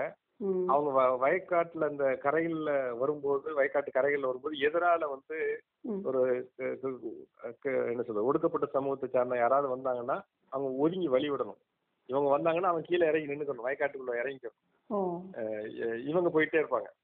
ஆனா இவங்க வரும்போது ஒருத்தன் வாரான் ஏத்தால அவங்க கீழ் ஜாதின்னு தெரியுது. ஆனா இவங்க வந்து இந்த கண்ணன் கதையை பேசிட்டே வராங்க. ஏதோ ஒரு கதையை சொல்லிட்டே வர அந்த பொண்ணு ஒரு பொண்ணு ஐந்து பெண்கள். ஏத்தால வரவன அட பாவி ஒதுங்கி போயேன்டா. நாங்க வர முடியா அப்படிங்க ஏன் பாப்பாத்தி நீ ஒதுங்கு போண்டேன அப்படிங்க அவன் எதிர்குறல் இவங்க ரொம்ப அவங்க ஒதுங்கலேன்னு தெரிஞ்சோன்னு இவங்க வயக்காட்டுக்குள்ள இறங்கிடுறாங்க. அவன் ஒதுங்காட்ட இவங்க ஒதுங்கணும் இல்லையா? அங்கே சீட் ஆயிரும் அதனால இவங்க வயக்காட்டுக்குள்ள இறங்குறாங்க. முள்ளு குத்திடுது ஒரு பொண்ணுக்கு. ஐயோ முள்ளு குத்திருச்சே கொல்லையில போறவனே. ஒழுங்கா போய் இறங்கி போக முடியாது உன்னால பாருப்ப என் காலில் முள்ளு குத்திருச்சே அப்படிங்க. ஏன் அந்த கொள்ளை உங்களுக்கு வராதா பாப்பாத்தி அப்படிங்க. இந்த கொல்லையில போறவனே அப்படிங்கறது கொள்ளைங்கிறது அந்த காலத்துல வந்து காலரா நோய் தான் சொல்லுவாங்க. அந்த காலரா நோய் வரும்போது கொள்ளை கொள்ளையாக மக்கள் கொத்து கொத்தாக மடிந்தார்கள். தான் கொள்ளை நோய் அப்படிமா கொள்ளை ஆமா கொள்ளை நோய்ங்கிறது அதான். அதாவது கொத்து கொத்தாக மடிந்தார்கள். அதுக்கு அந்த அந்த இப்ப இருக்கக்கூடிய கொரோனா மாதிரி அந்த காலத்துல ஆ, அதுக்கு நிறைய தண்ணி குடிக்கணும். அது ஒரு வைரஸ் அப்போ அது அந்த அந்த காலத்துல ஒரு பெரிய ஒரு பெரிய தொத்து நோய். அப்போ அந்த நோயிலிருந்து அதுக்கு அதான் அது கொள்ளை கொள்ளையில போறான்னா கொள்ளையாக போகிறான்னு அர்த்தம். நம்ம கொள்ளையில போறவனு அப்படின்னு பேசினா அது ஏதோ ஒரு திட்டு வசவு மாதிரி இருக்கு இல்லையா. அது அப்படிதான் அந்த அம்மா சொல்லும்போது ஏன் பாப்பாத்தி உனக்கு கொள்ள அந்த கொள்ள உனக்கு வராதா? அவன் எதிர் கேள்வி கேட்கறான். அப்படி இது வந்து ஏன் அவன்கிட்ட போய் ஏன் வாயை கொடுக்குற? அ- அப்படின்னு அவன் மட்டும் சொல்றான்ல அப்படின்னு. அவன் என்னத்து சொல்லிட்டு போறான் விடு அப்படின்னு மறுபடியும் இந்த கதை பேசிட்டே போறாங்க. இதான் கதை. கதையில் ஒரு நூறு நூற்ற நூறு ஆண்டுகளுக்கு முன்பு ஒரு பிராமண சமூகத்தை சேர்ந்தவர்கள் வரும்போது எதிரால ஒடுக்கப்பட்டவன் வரும்போது ஒதுங்கி தான் நிக்கணும் ஆனால் அவன் எதிர்குரல் கலக குரல் எழுப்புறான் நீ முன்னாடி. நீங்க இது மாதவையா பிராமண சமூகத்தை சேர்ந்தவர் ஓ, அவர் இப்படி ஒரு கதை எழுதுறாரு. தன் சுயசாதி எதிர்ப்போட இந்த கதை எழுதுறாரு. அவரு பாரதி அஹ் வாவேசையர் மூணு பேருமே அப்படி அந்த தன்மை உள்ளவர்கள் தான்.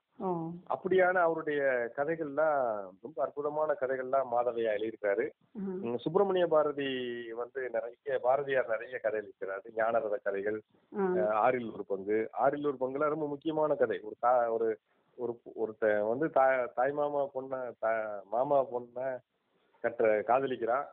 அந்த பொண்ணு இவனை விரும்புறா. ஆனா ஒரு கட்டத்துல இவன் வந்து பிரம்ம சமாஜ சமாஜத்துல சேர்ந்துடுறான்.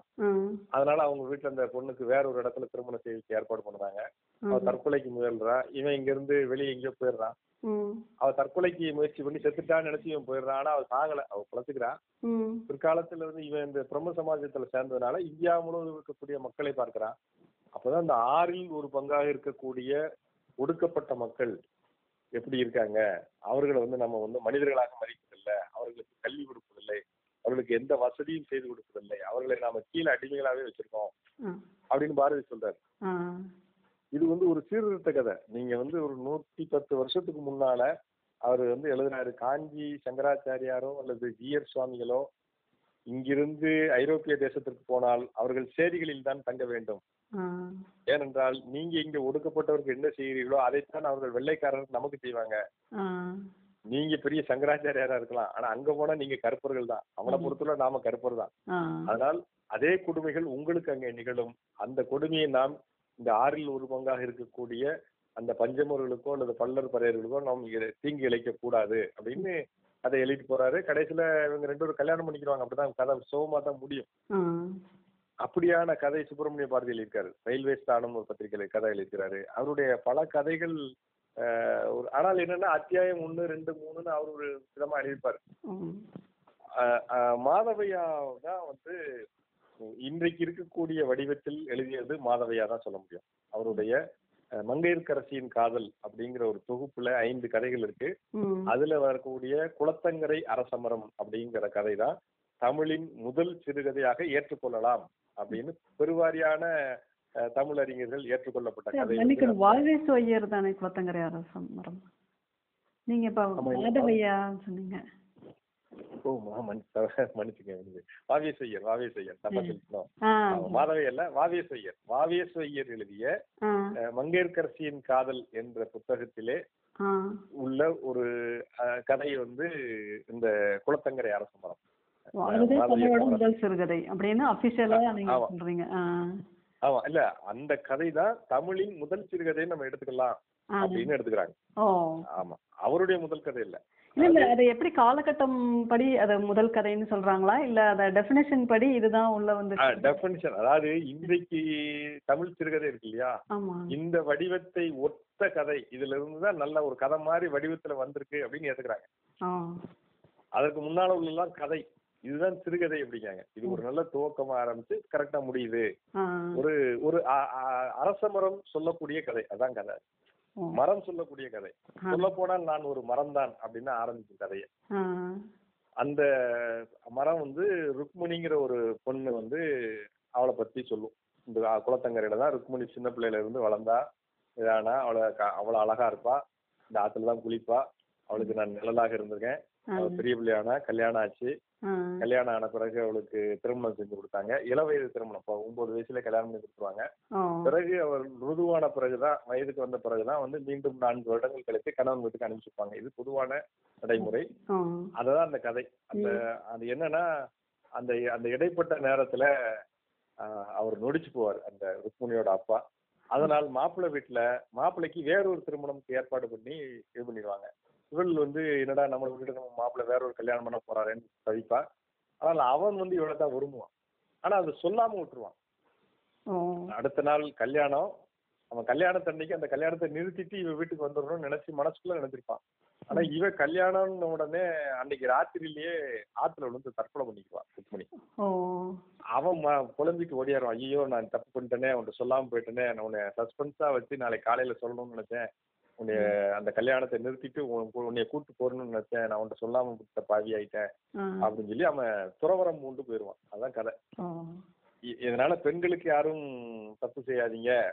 நீங்க வந்து விளங்காம போயிருக்கீங்கன்னு சாபம் கொடுக்குற மாதிரி இருக்கும். இந்த கதை வந்து. இது வந்து குளத்தங்கரை அரச மரம் ஒரு ஒரு ஓரளவுக்கு இதுலயுமே கொஞ்சம் மீறிய தன்மைகள்லாம் இருக்கு. ஏன்னா இது ஒரு சிறுகதை என்பது ஒரு சம்பவமாக இருக்கணும்னு சொல்லுவாங்க ஆனா இது ஒரு பதினைந்து வருட கதை. இந்த குழந்தை சின்ன பிள்ளையில இருந்து வர்றது எல்லாம் வரும். ஆனால் என்னன்னா ஒரு மரம் சொல்வது போல இருக்கிறதுனால ஒரு வித்தியாசமான கதையா இருக்கு அப்படின்னு இதை ஏத்துக்கிட்டாங்க. இது கூட தாகூருடைய கதையை தழுவி எழுதுனதா இருக்கும் அப்படின்னு கூட ஒரு ஒன்று சொல்லுவாங்க பொதுவாக. குலத்தங்கரை அரசமரத்தை கூட. அவருடைய காடேர் கதா அப்படின்னு ஒரு வங்க கதை. அதுல படித்துறை சொல்லும் கதை அப்படின்னு அவர் எழுதியிருந்தாரு. படித்துறை பேசுற மாதிரி இருக்கும். ஆ, இதுல மரம் பேசுற மாதிரி இருக்கு அவ்வளவுதான். இருந்தாலும் கூட அதுல எட்டு வயது குசுமா என்ற சிறுமி ஒரு இளம் சன்னியாசிடம் வந்து காதல் பண்ணுவான். அவளுக்கு அவளை பிடிக்கும் அந்த சன்னியாசியை. ஆனா அந்த சன்னியாசி வந்து அவளை ஏத்துக்க மாட்டான். அவன் போயிடுவான். அதனால அந்த பொண்ணு தற்கொலை செய்யற மாதிரி அந்த கதை எழுதியிருப்பாரு தாகூர் தாகூர் கதைகளை புதுச்சேரியில் இருக்கும்போது வாவேஸ்வரியர் ஆஹ், அப்புறம் சுப்பிரமணிய பாரதியார் பிறகு மாதவையா போன்றவர்கள் எல்லாம் மொழிபெயர்த்திருக்காங்க. அங்க எல்லாருமே அங்க இருந்திருக்காங்க அந்த புதுச்சேரியில. அப்படி கதையை மொழிபெயர்க்கும் போது அவருக்கு கூட இதே மாதிரி நம்ம ஒண்ணு எழுதினா என்னன்னு கூட தோணி எழுதியிருக்கலாம். ஆமா அந்த காலத்துல கதை எழுதும் போது என்ன செய்வாங்கன்னா கதை யாருக்கும் புரியாம போயிருமோன்னு அதுக்கு முன்னால சூசிகை அப்படின்னு ஒரு குறிப்பு எழுதுவாங்க.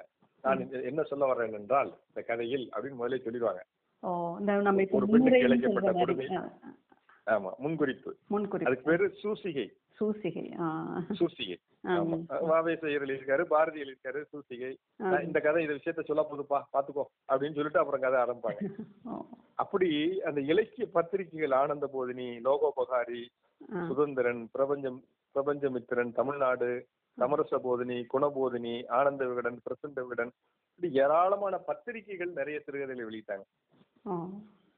இதுல இந்த இந்த இவர்கள்லாம் எழுதியிருக்காங்க. நான் சொன்ன இந்த பாரதியோ வாவேசு. வாவேசையர் ஆ, மாதவையா. அஹ், அமாதவையா இவங்க எல்லாம் எழுதியிருக்கிறாங்க. இவங்க மூன்று பேர் தான் மூலவர்கள் நம்ம நிச்சயமாக சொல்லலாம். அதற்கு பிறகு ஒரு பெரிய இடைவெளி வருகிறது. ஒரு அதுக்கு பிறகு கல்கி வராரு. கல்கி வந்து ஒரு முக்கியமான சிறுகதை எழுத்தாளர். ஒரு காங்கிரஸ்காரர். அவரு வந்து அவருடைய சாரதியின் தந்திரம் அவருடைய முதல் கதை விமலான்னு ஒரு கதை தான் எழுதுறாரு. நல்லா இருக்குன்னு சொன்ன பிறகு வாரா வந்து ரொம்ப சிறப்பா இருக்குன்னு சொல்லி ஒரு பத்திரிகையில போட்ட உடனே அதுக்கு பிறகு சாரதையின் தந்திரம் அப்படின்னு ஒரு கதை எழுதுறாரு. அவருடைய கதைகளும் நீதி போதனை கதைகள் மாதிரி தான் இருக்கும். பெரும்பாலும் அன்றைக்கு இருக்கக்கூடிய விதவைகள் திருமணம் ஜாதி எதிர்ப்பு தீண்டாமை கொடுமைக்கு எதிராக கதராடைக்கு ஆதரவாக அல்லது இந்த குதிரை பந்தயத்துல எல்லாம் அந்த காலத்துல ரேஸ்ல நிறைய விடுவாங்க. அதற்கு எதிராக ஒரு பொதுவான இந்த மாதிரி கதைகள் தான். அவருடைய அதிர்ஷ்ட சக்கரம் கவர்னர் விஜயம்ங்கிற கதைகள்லாம் ரொம்ப முக்கியம் கல்கியில கல்கி எழு எழுத்துக்கள்ல நகைச்சுவை ரொம்ப முக்கியமான அம்சம் கல்கியினுடைய எழுத்துக்கள்ல. அதுல வந்து நான் ஏற்கனவே சொன்ன மாதிரி இந்த விவாக கொடுமை பா பால்ய விவாக கொடுமை புலால் உணவு தவிர்த்தல் இதெல்லாம் அவருடைய கதர் இயக்கம் மிக பிரதானமாக இருந்தது. விமோசனம்ங்கிற பத்திரிகை இதுல உதவி ஆசிரியராக இருந்தாரு. ஆனந்த விகடன் இவருடைய கதை கட்டுரைகள் எல்லாம் இவர்கிட்ட வாங்கி போட்டாங்க. ஏட்டிக்கு போட்டின்னு ஒரு கட்டுரையெல்லாம் எழுதி அது ஒரு தொகுப்பா வந்தது ஆனந்த விகடன்ல எஸ். எஸ். வாசன் துவக்கிய ஆனந்த விகடன் கணையாளியின் கனவு போலீஸ் விருந்து திருவழுந்தூர் சிவக்கொழுந்து பித்தளை ஊட்டியானம் இதெல்லாம் அவருடைய முக்கிய சிறுகதைகள் கல்கி. கதை அதாவது ஆனந்த விகடன்ல இவர் ஆசிரியர் ஆறார் கல்கி. ஆன பிறகு இந்த அவர் தான் சிறுகதை போட்டியை முத முதல்ல வைக்காரு அது வரைக்கும் சிறுகதை போட்டியே கிடையாது. சிறுகதை போட்டி வைக்கிறார் அதே மாதிரி ஆனந்த விகடன் தான் முதன் முதலாக எழுத்தாளர்களுக்கு சன்மானம் கொடுக்கிறது. ஒரு கதைக்கு நூறு ரூபான்னு கொடுத்து ஆரம்பிச்சு வச்ச பழக்கத்தை உண்டாக்குனது ஆனந்த விகடன் தான் அதற்கு முன்னால கிடையாது. மணிக்கொடி இதெல்லாம் வந்திருக்கு. மணிக்கொடியில எல்லாம் கதைக்கு எழுதுனதுக்கு ரூபா எல்லாம் கிடைக்காது நீங்க மணிக்கொடியினுடைய வரலாறை பத்தி எல்லாம் சொல்லும்போது ஒரு ஒரு நெக்குருக வைக்கும் அவ்வளவு. ஒரு பைசா கூட அதுல வருமானம் இருக்காது. பத்திரிக்கை விற்று சந்தா கிடைச்சு அதுல கேட்டு அதுல கிடைச்ச ரூபாய் பங்கு கொடுக்குறாங்களே தவிர அதற்கு பெரிய அளவுக்கு எழுத்தாளர்களுக்கு கிடைக்காது. புதுமை பித்தன் ஆ. கூப்பாரா நாப்பிச்சமூர்த்தி போன்ற எழுத்தாளர்கள் எல்லாம் எந்த வருமானத்தையும் எதிர்பாராம அதுல எழுதினாங்க. அவங்க நினைச்சதா அதுல எழுதிருக்கலாம் ஆனந்த விகடன் கல்கி கல்கியும் வாசனும் சேர்ந்து ஆனந்த விகடனை ஒரு மிகப்பெரிய ஒரு வணிக பத்திரிகையாக மாற்றியதுல அவங்க ரெண்டு பேருக்கும் மிகப்பெரிய பங்குண்டு. கல்கி அந்த அளவுல ரொம்ப முக்கியமான ஆள். அவருடைய சிவக்கொழுந்துங்கிற வந்து ஆனந்த விகடன்ல கந்தப்பன்கிற ஒரு தவிழ் ஊத்துவான்னு சொல்ற கதை தான் இந்த சிவக்கொழுந்துங்கிற தேவதாசியிடம் எப்படி மயங்கி எல்லாத்தையும் நான் இழந்தேன் அப்படின்னு ரயில் பயணத்துல போகும்போது சொல்ற கதை தான் அந்த முக்கியமான திருவள்ளந்தூர் சிவக்கொழுந்துங்கிற கதை. பழைய காலத்து ஆளுகளுக்குலாம் அது தெரியும். அது ரொம்ப பிரபலமான சிறுகதை இவரை போல மற்றொரு முக்கியமான ஆளுமை வந்து ராஜாஜி ராஜாஜி வந்து ஒரு அரசியல் இயக்கத்துல இருந்தாலும் நிறைய சிறுகதைகள் எழுதியிருக்காரு. அவருடைய தேவானைங்கிற சிறுகதையெல்லாம் ரொம்ப முக்கியமான ஒரு சிறுகதை. திக்கற்ற பார்வதி சோதிடம் பொய்யாகுமோ இப்படிங்கிற கதைகள்லாம் நிறைய நிறைய கதைகள் எழுதியிருக்கிறார். திக்கற்ற பதவியெல்லாம் சினிமாவா கூட பின்னாடி வந்தது. அவர் ஏராளமான கதைகள். ஆனா அவர் தெளிவாக நான் எழுதுவது நீதி போதனைக்காக தான் நீதி கதைகளா தான் நான் எழுதுவேன். காதல் கதைகள்லாம் தேவையில்லை. காதல் தான் தான் இயல்பாவே இருக்கு. எல்லா மனுஷனுக்கு உள்ள உணர்வு தானே. தேவைக்கு அதிகமாக ஆமா. அத போய் நான் காதல்ல சொல்லி ஒரு ஒரு குடும்பத்துல ஒரு விவசாயத்தை பண்ற மாதிரி அதெல்லாம் நான் சொல்ல விரும்பல. அது எல்லாருக்குமே அதிக தேவைக்கு அதிகமாவே இருக்குது. அதனால நான் வந்து தேசம் நிறைய மது மது கொடுமையால் நிறைய சீரழிஞ்சு போய் கிடக்கு. அதனால அது அந்த மாதிரியான விஷயங்களை தான் நான் எடுத்து எழுதுறேன் அப்படின்னு சொல்லி நீதி கதைகள் தான் நிறைய எழுதினார் இப்படி இந்த முதல் போட்டி ஆனந்த விட நடத்தின மாதிரி கலைமகளும் போட்டி நடத்தினாங்க. சிறுகதை போட்டி நடத்தினாங்க. முதல் பரிசு வந்து ஆனந்த விகடன் நூறு ரூபா ரெண்டாவது பரிசு பத்து ரூபா கொடுத்தாங்க. அந்த ஆனந்த விகடன்ல பி. எஸ். ராமையா கூட எழுதினார். அவருடைய கதைக்கு ரெண்டாவது பரிசு தான் கிடைச்சது. நட்சத்திர குழந்தைகள் இல்ல என்ன கதை? நட்சத்திர கதைகள். ஆமா. ஆமா. நான் இல்ல நட்சத்திர குழந்தைகள் இல்ல. அவர் எழுதின கதை வேற. நட்சத்திர குழந்தைகள் அது பின்னாடி எழுதின கதை அது. நட்சத்திர குழந்தைகள் ரொம்ப பிரபலமான சிறுகதை. அது- வந்து. அது நீங்க படிச்சிருப்பீங்கன்னு நினைக்கிறேன். சரி சரி சரி. அந்த குழந்தை வந்து அப்பாட்ட கேக்குறதா? நட்சத்திரத்தை பத்தி ஆமா கேட்கணும் நட்சத்திரத்தை பத்தி நாம ஒரு. ஒரு உண்மை பேசினானா ஒரு நட்சத்திரம் உருவாகும். பக்கத்திலேயே இவ்வளவு நட்சத்திரம் இருக்குன்னா நம்ம. உண்மை பேசினானா ஒரு நட்சத்திரத்தை கடவுள் கொடுப்பாரு. கடவுள் தான் அதுக்கு அப்பா மாதிரி அப்படின்னு. சொல்லும்போது அப்படியா இந்த குழந்தை கற்பனையில இருக்கும். திடீர்னு பார்ப்போம் அழுதுட்டே வரும் என்னப்பா ஒரு நட்சத்திரம் கீழே விழுது ஆ. வேகமா எரிநேலு ஆ. யாரோ ஒருத்தர் போய் சொல்லிட்டாங்க அப்படின்னு. அவருக்கு ஒரு அழகா கவித்துவமான கதை அது. மனித சமூகத்தை பற்றிய ஒரு ஒரு மதிப்பீடு அவருடைய மதிப்பீடு. குழந்தை வந்து எப்படி பாக்குது அப்படிங்கிறது. ஒரு நட்சத்திரம் விழுகிற நட்சத்திரத்தை பார்த்துட்டு போய் அவர் அதை சொல்லல. உண்மை பேசினா ஒரு நட்சத்திரம் உருவாகுனாரு. ஆனா விழுகிறத பார்த்து யாரும் போய் சொல்லிட்டாங்க. அப்படி ஒரு அற்புதமான கதை பி. எஸ். ராமையாவோட கதை. மணிக்கொடி வந்து முதல்ல செய்தி பத்திரிகையா தான் ஆரம்பிச்சது இவங்கெல்லாம் போட்டி ஒரு நிமிஷம் சார். இவங்கெல்லாம் போட்டி நடத்துனாங்களா சார்? இப்போ ஆனந்த விகடன் கல்கி இவங்கெல்லாம் நடத்தும் போது அதுக்கு டெஃபினேஷன் சிறுகதைனா இப்படிதான் இருக்கணும்ன்ட்டு அவங்க ஏதாவது இப்படி போட்டிக்கான கதைகள் ஏதாவது டிஃபைன் அவங்க அப்படிலாம் வைக்கல. நான்கு பக்கம் அல்லது ஐந்து பக்கத்துக்கு மிகாமல் எழுதவும். சமூக பிரச்சனைகளை எழுத வேண்டும். குடும்ப பிரச்சனைகளை எழுத வேண்டும். இப்படிதான் எழுதிப்பாங்க. அதுல அதுல வந்து பெரிய இந்த எட்கர் ஆலன் போ போன்றதெல்லாம் அவங்க சொல்லல. அது இப்படி இருக்கணும் அப்படி இருக்கணும் சொல்லல. அவங்கள பொறுத்தவரை பத்திரிகையினுடைய தந்திரம் இது. பத்திரிகை வாசகர்களுக்கு பத்திரிகை விற்பனையை அதிகரிக்கிறது அவங்களுக்கு முக்கியம். சிறுகதைங்கிறத விட நீங்க நீங்க வந்து மணிக்கொடிக்கும் ஆனந்த விகடனுக்குள்ள வித்தியாசம் தான். ஆனந்த விகடன் அன்றைக்கு வாசனை ஆரம்பிக்கும் போது அதிகமாக சர்க்குலேஷன் போகணும் அப்போ போட்டி வைக்கிறாங்க. போட்டினா நிறைய பேர் கதை அனுப்புவாங்க. கதை எழுதுனா அந்த நிறைய பேர் இதை வாங்கி படிப்பாங்க. எந்த மாதிரி கதைகள் இதுல வருது அப்படின்னு. அப்போ ஒரு வணிக பத்திரிகை. அப்போ அதுல வந்து என்னன்னா விதிமுறைகள்லாம் பக்கம் தான் இத்தனை பக்கத்துக்குள்ள எழுதணும் இத்தனாம் தேதிக்குள்ள எழுதி அனுப்பணும் அவ்வளவுதான். மத்தபடி பெரிய கண்டிஷன்லாம் ஒண்ணும் கிடையாது. அப்படி எழுதுனதுதான் முதல் பரிசு வாங்கின ஆள் பேரே தெரியல. ஆனால் இரண்டாவது பரிசு வாங்கின பி. எஸ். சாமியா பேர் தெரிகிறது.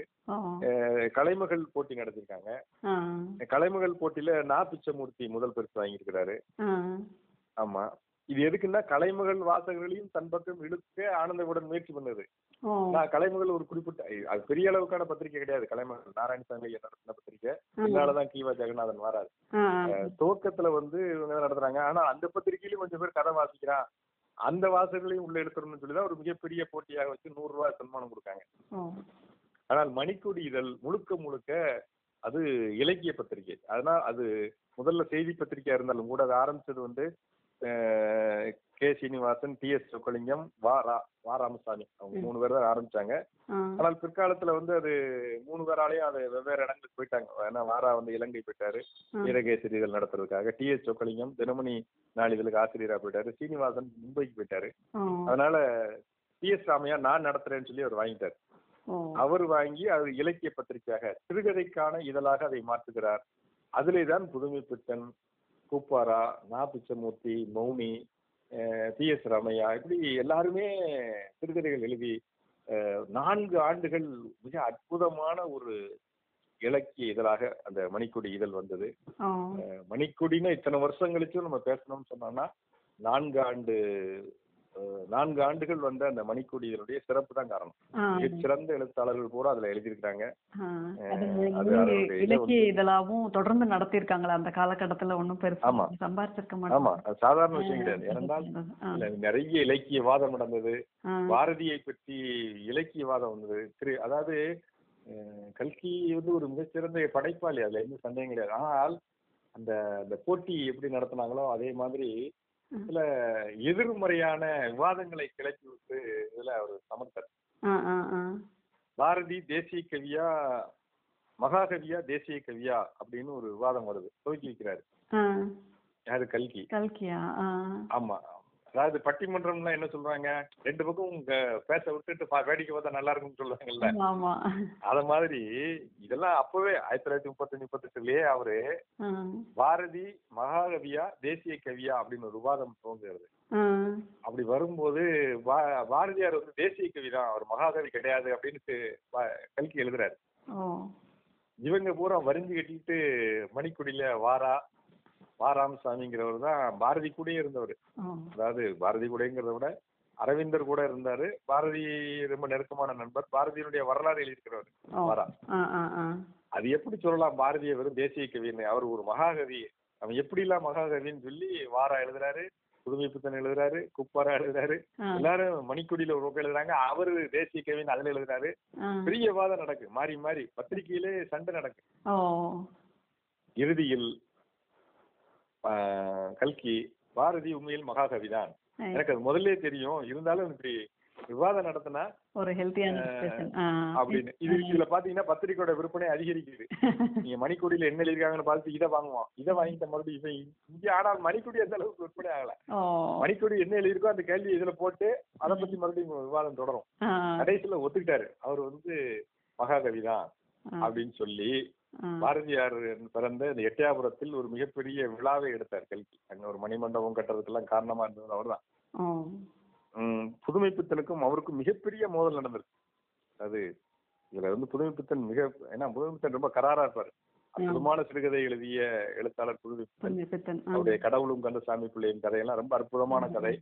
குளத்தங்கரை பிள்ளையார் பிள்ளையார்னு ஒரு கதை அதான் அவருடைய முதல் கதை. முதல் கதைன்னா முதல் கதை மணிக்கொடியில் எழுத முதல் கதை. அப்படி அவரு ரொம்ப அற்புதமான கதைகள் எல்லாம் எழுதி எழுதினவர் வந்து அதாவது ஆங்கில கதைகளை நிறைய படித்திருந்தாலும்.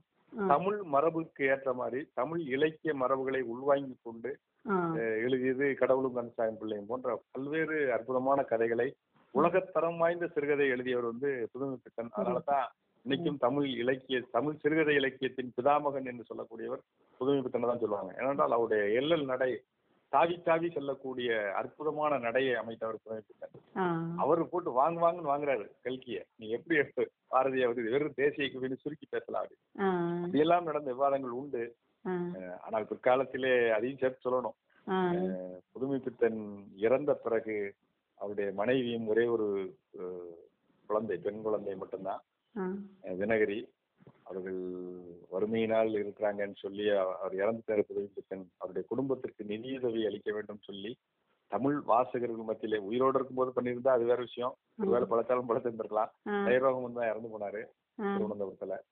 அவர் இறந்த பிறகு அந்த குடும்பத்திற்கு ஒரு நிதியை வாங்கி கொடுத்தவர் கல்கி அதையும் சொல்லணும். ஏன்னா அவர் வந்து ஆனந்த விடன்ல இருந்து கல்கிங்கிற பத்திரிகை தனியா அவரே தனியாக ஆரம்பிச்சார். கல்கி. அவருடைய பத்திரிகை. ஆனந்த விடன்ல ஒரு ஆசிரியரா இருந்தாரு எஸ் எஸ் வாசன் தான் அதுக்கு உரிமையாளர். ஆனால் இது வந்து கல்கி பத்திரிகை அவரே நடத்தினாரு. கல்கி பத்திரிகையில விளம்பரம் கொடுத்தாரு. புதுமைப்பித்தன் குடும்ப நிதி கொடுங்க அப்படின்னு சொல்லி அவரு கால் கொடுத்தாரு. அதுல நிறைய தமிழ் வாசகர்கள் கொடுத்தாங்க. பின்னால அந்த குடும்பத்துக்கு நிதியாக கொடுத்தாரு. இதையும் சேர்த்து நம்ம சொல்ல வேண்டிய அவசியம் இருக்கிறது. அந்த அளவுல மணிக்குடியோட நிறுத்திக்கிருவோம். நீ அடுத்து நம்ம அடுத்து மீண்டும் ஒரு சந்திப்பா சார் ரொம்ப இன்ட்ரெஸ்டிங்கா இருக்கும் உங்கள்ட்ட பேசிட்டு இருக்கவே. ஒரு சிறிய இடைவேளைக்கு பிறகு மீண்டும் கலந்து ஒவ்வொரு எழுத்தாளர்களை பத்தியும் உங்கள்ட்ட தெரியணும் அப்படின்னு ரொம்ப ஆர்வமா இருக்கு. அதனால கண்டிப்பா நான் சொல்றேன். ரொம்ப நன்றி கண்டிப்பா சொல்றேன். இந்த இதை இதோட முடிச்சுக்கிறோம் நன்றி. ரொம்ப நன்றி. தேங்க்யூ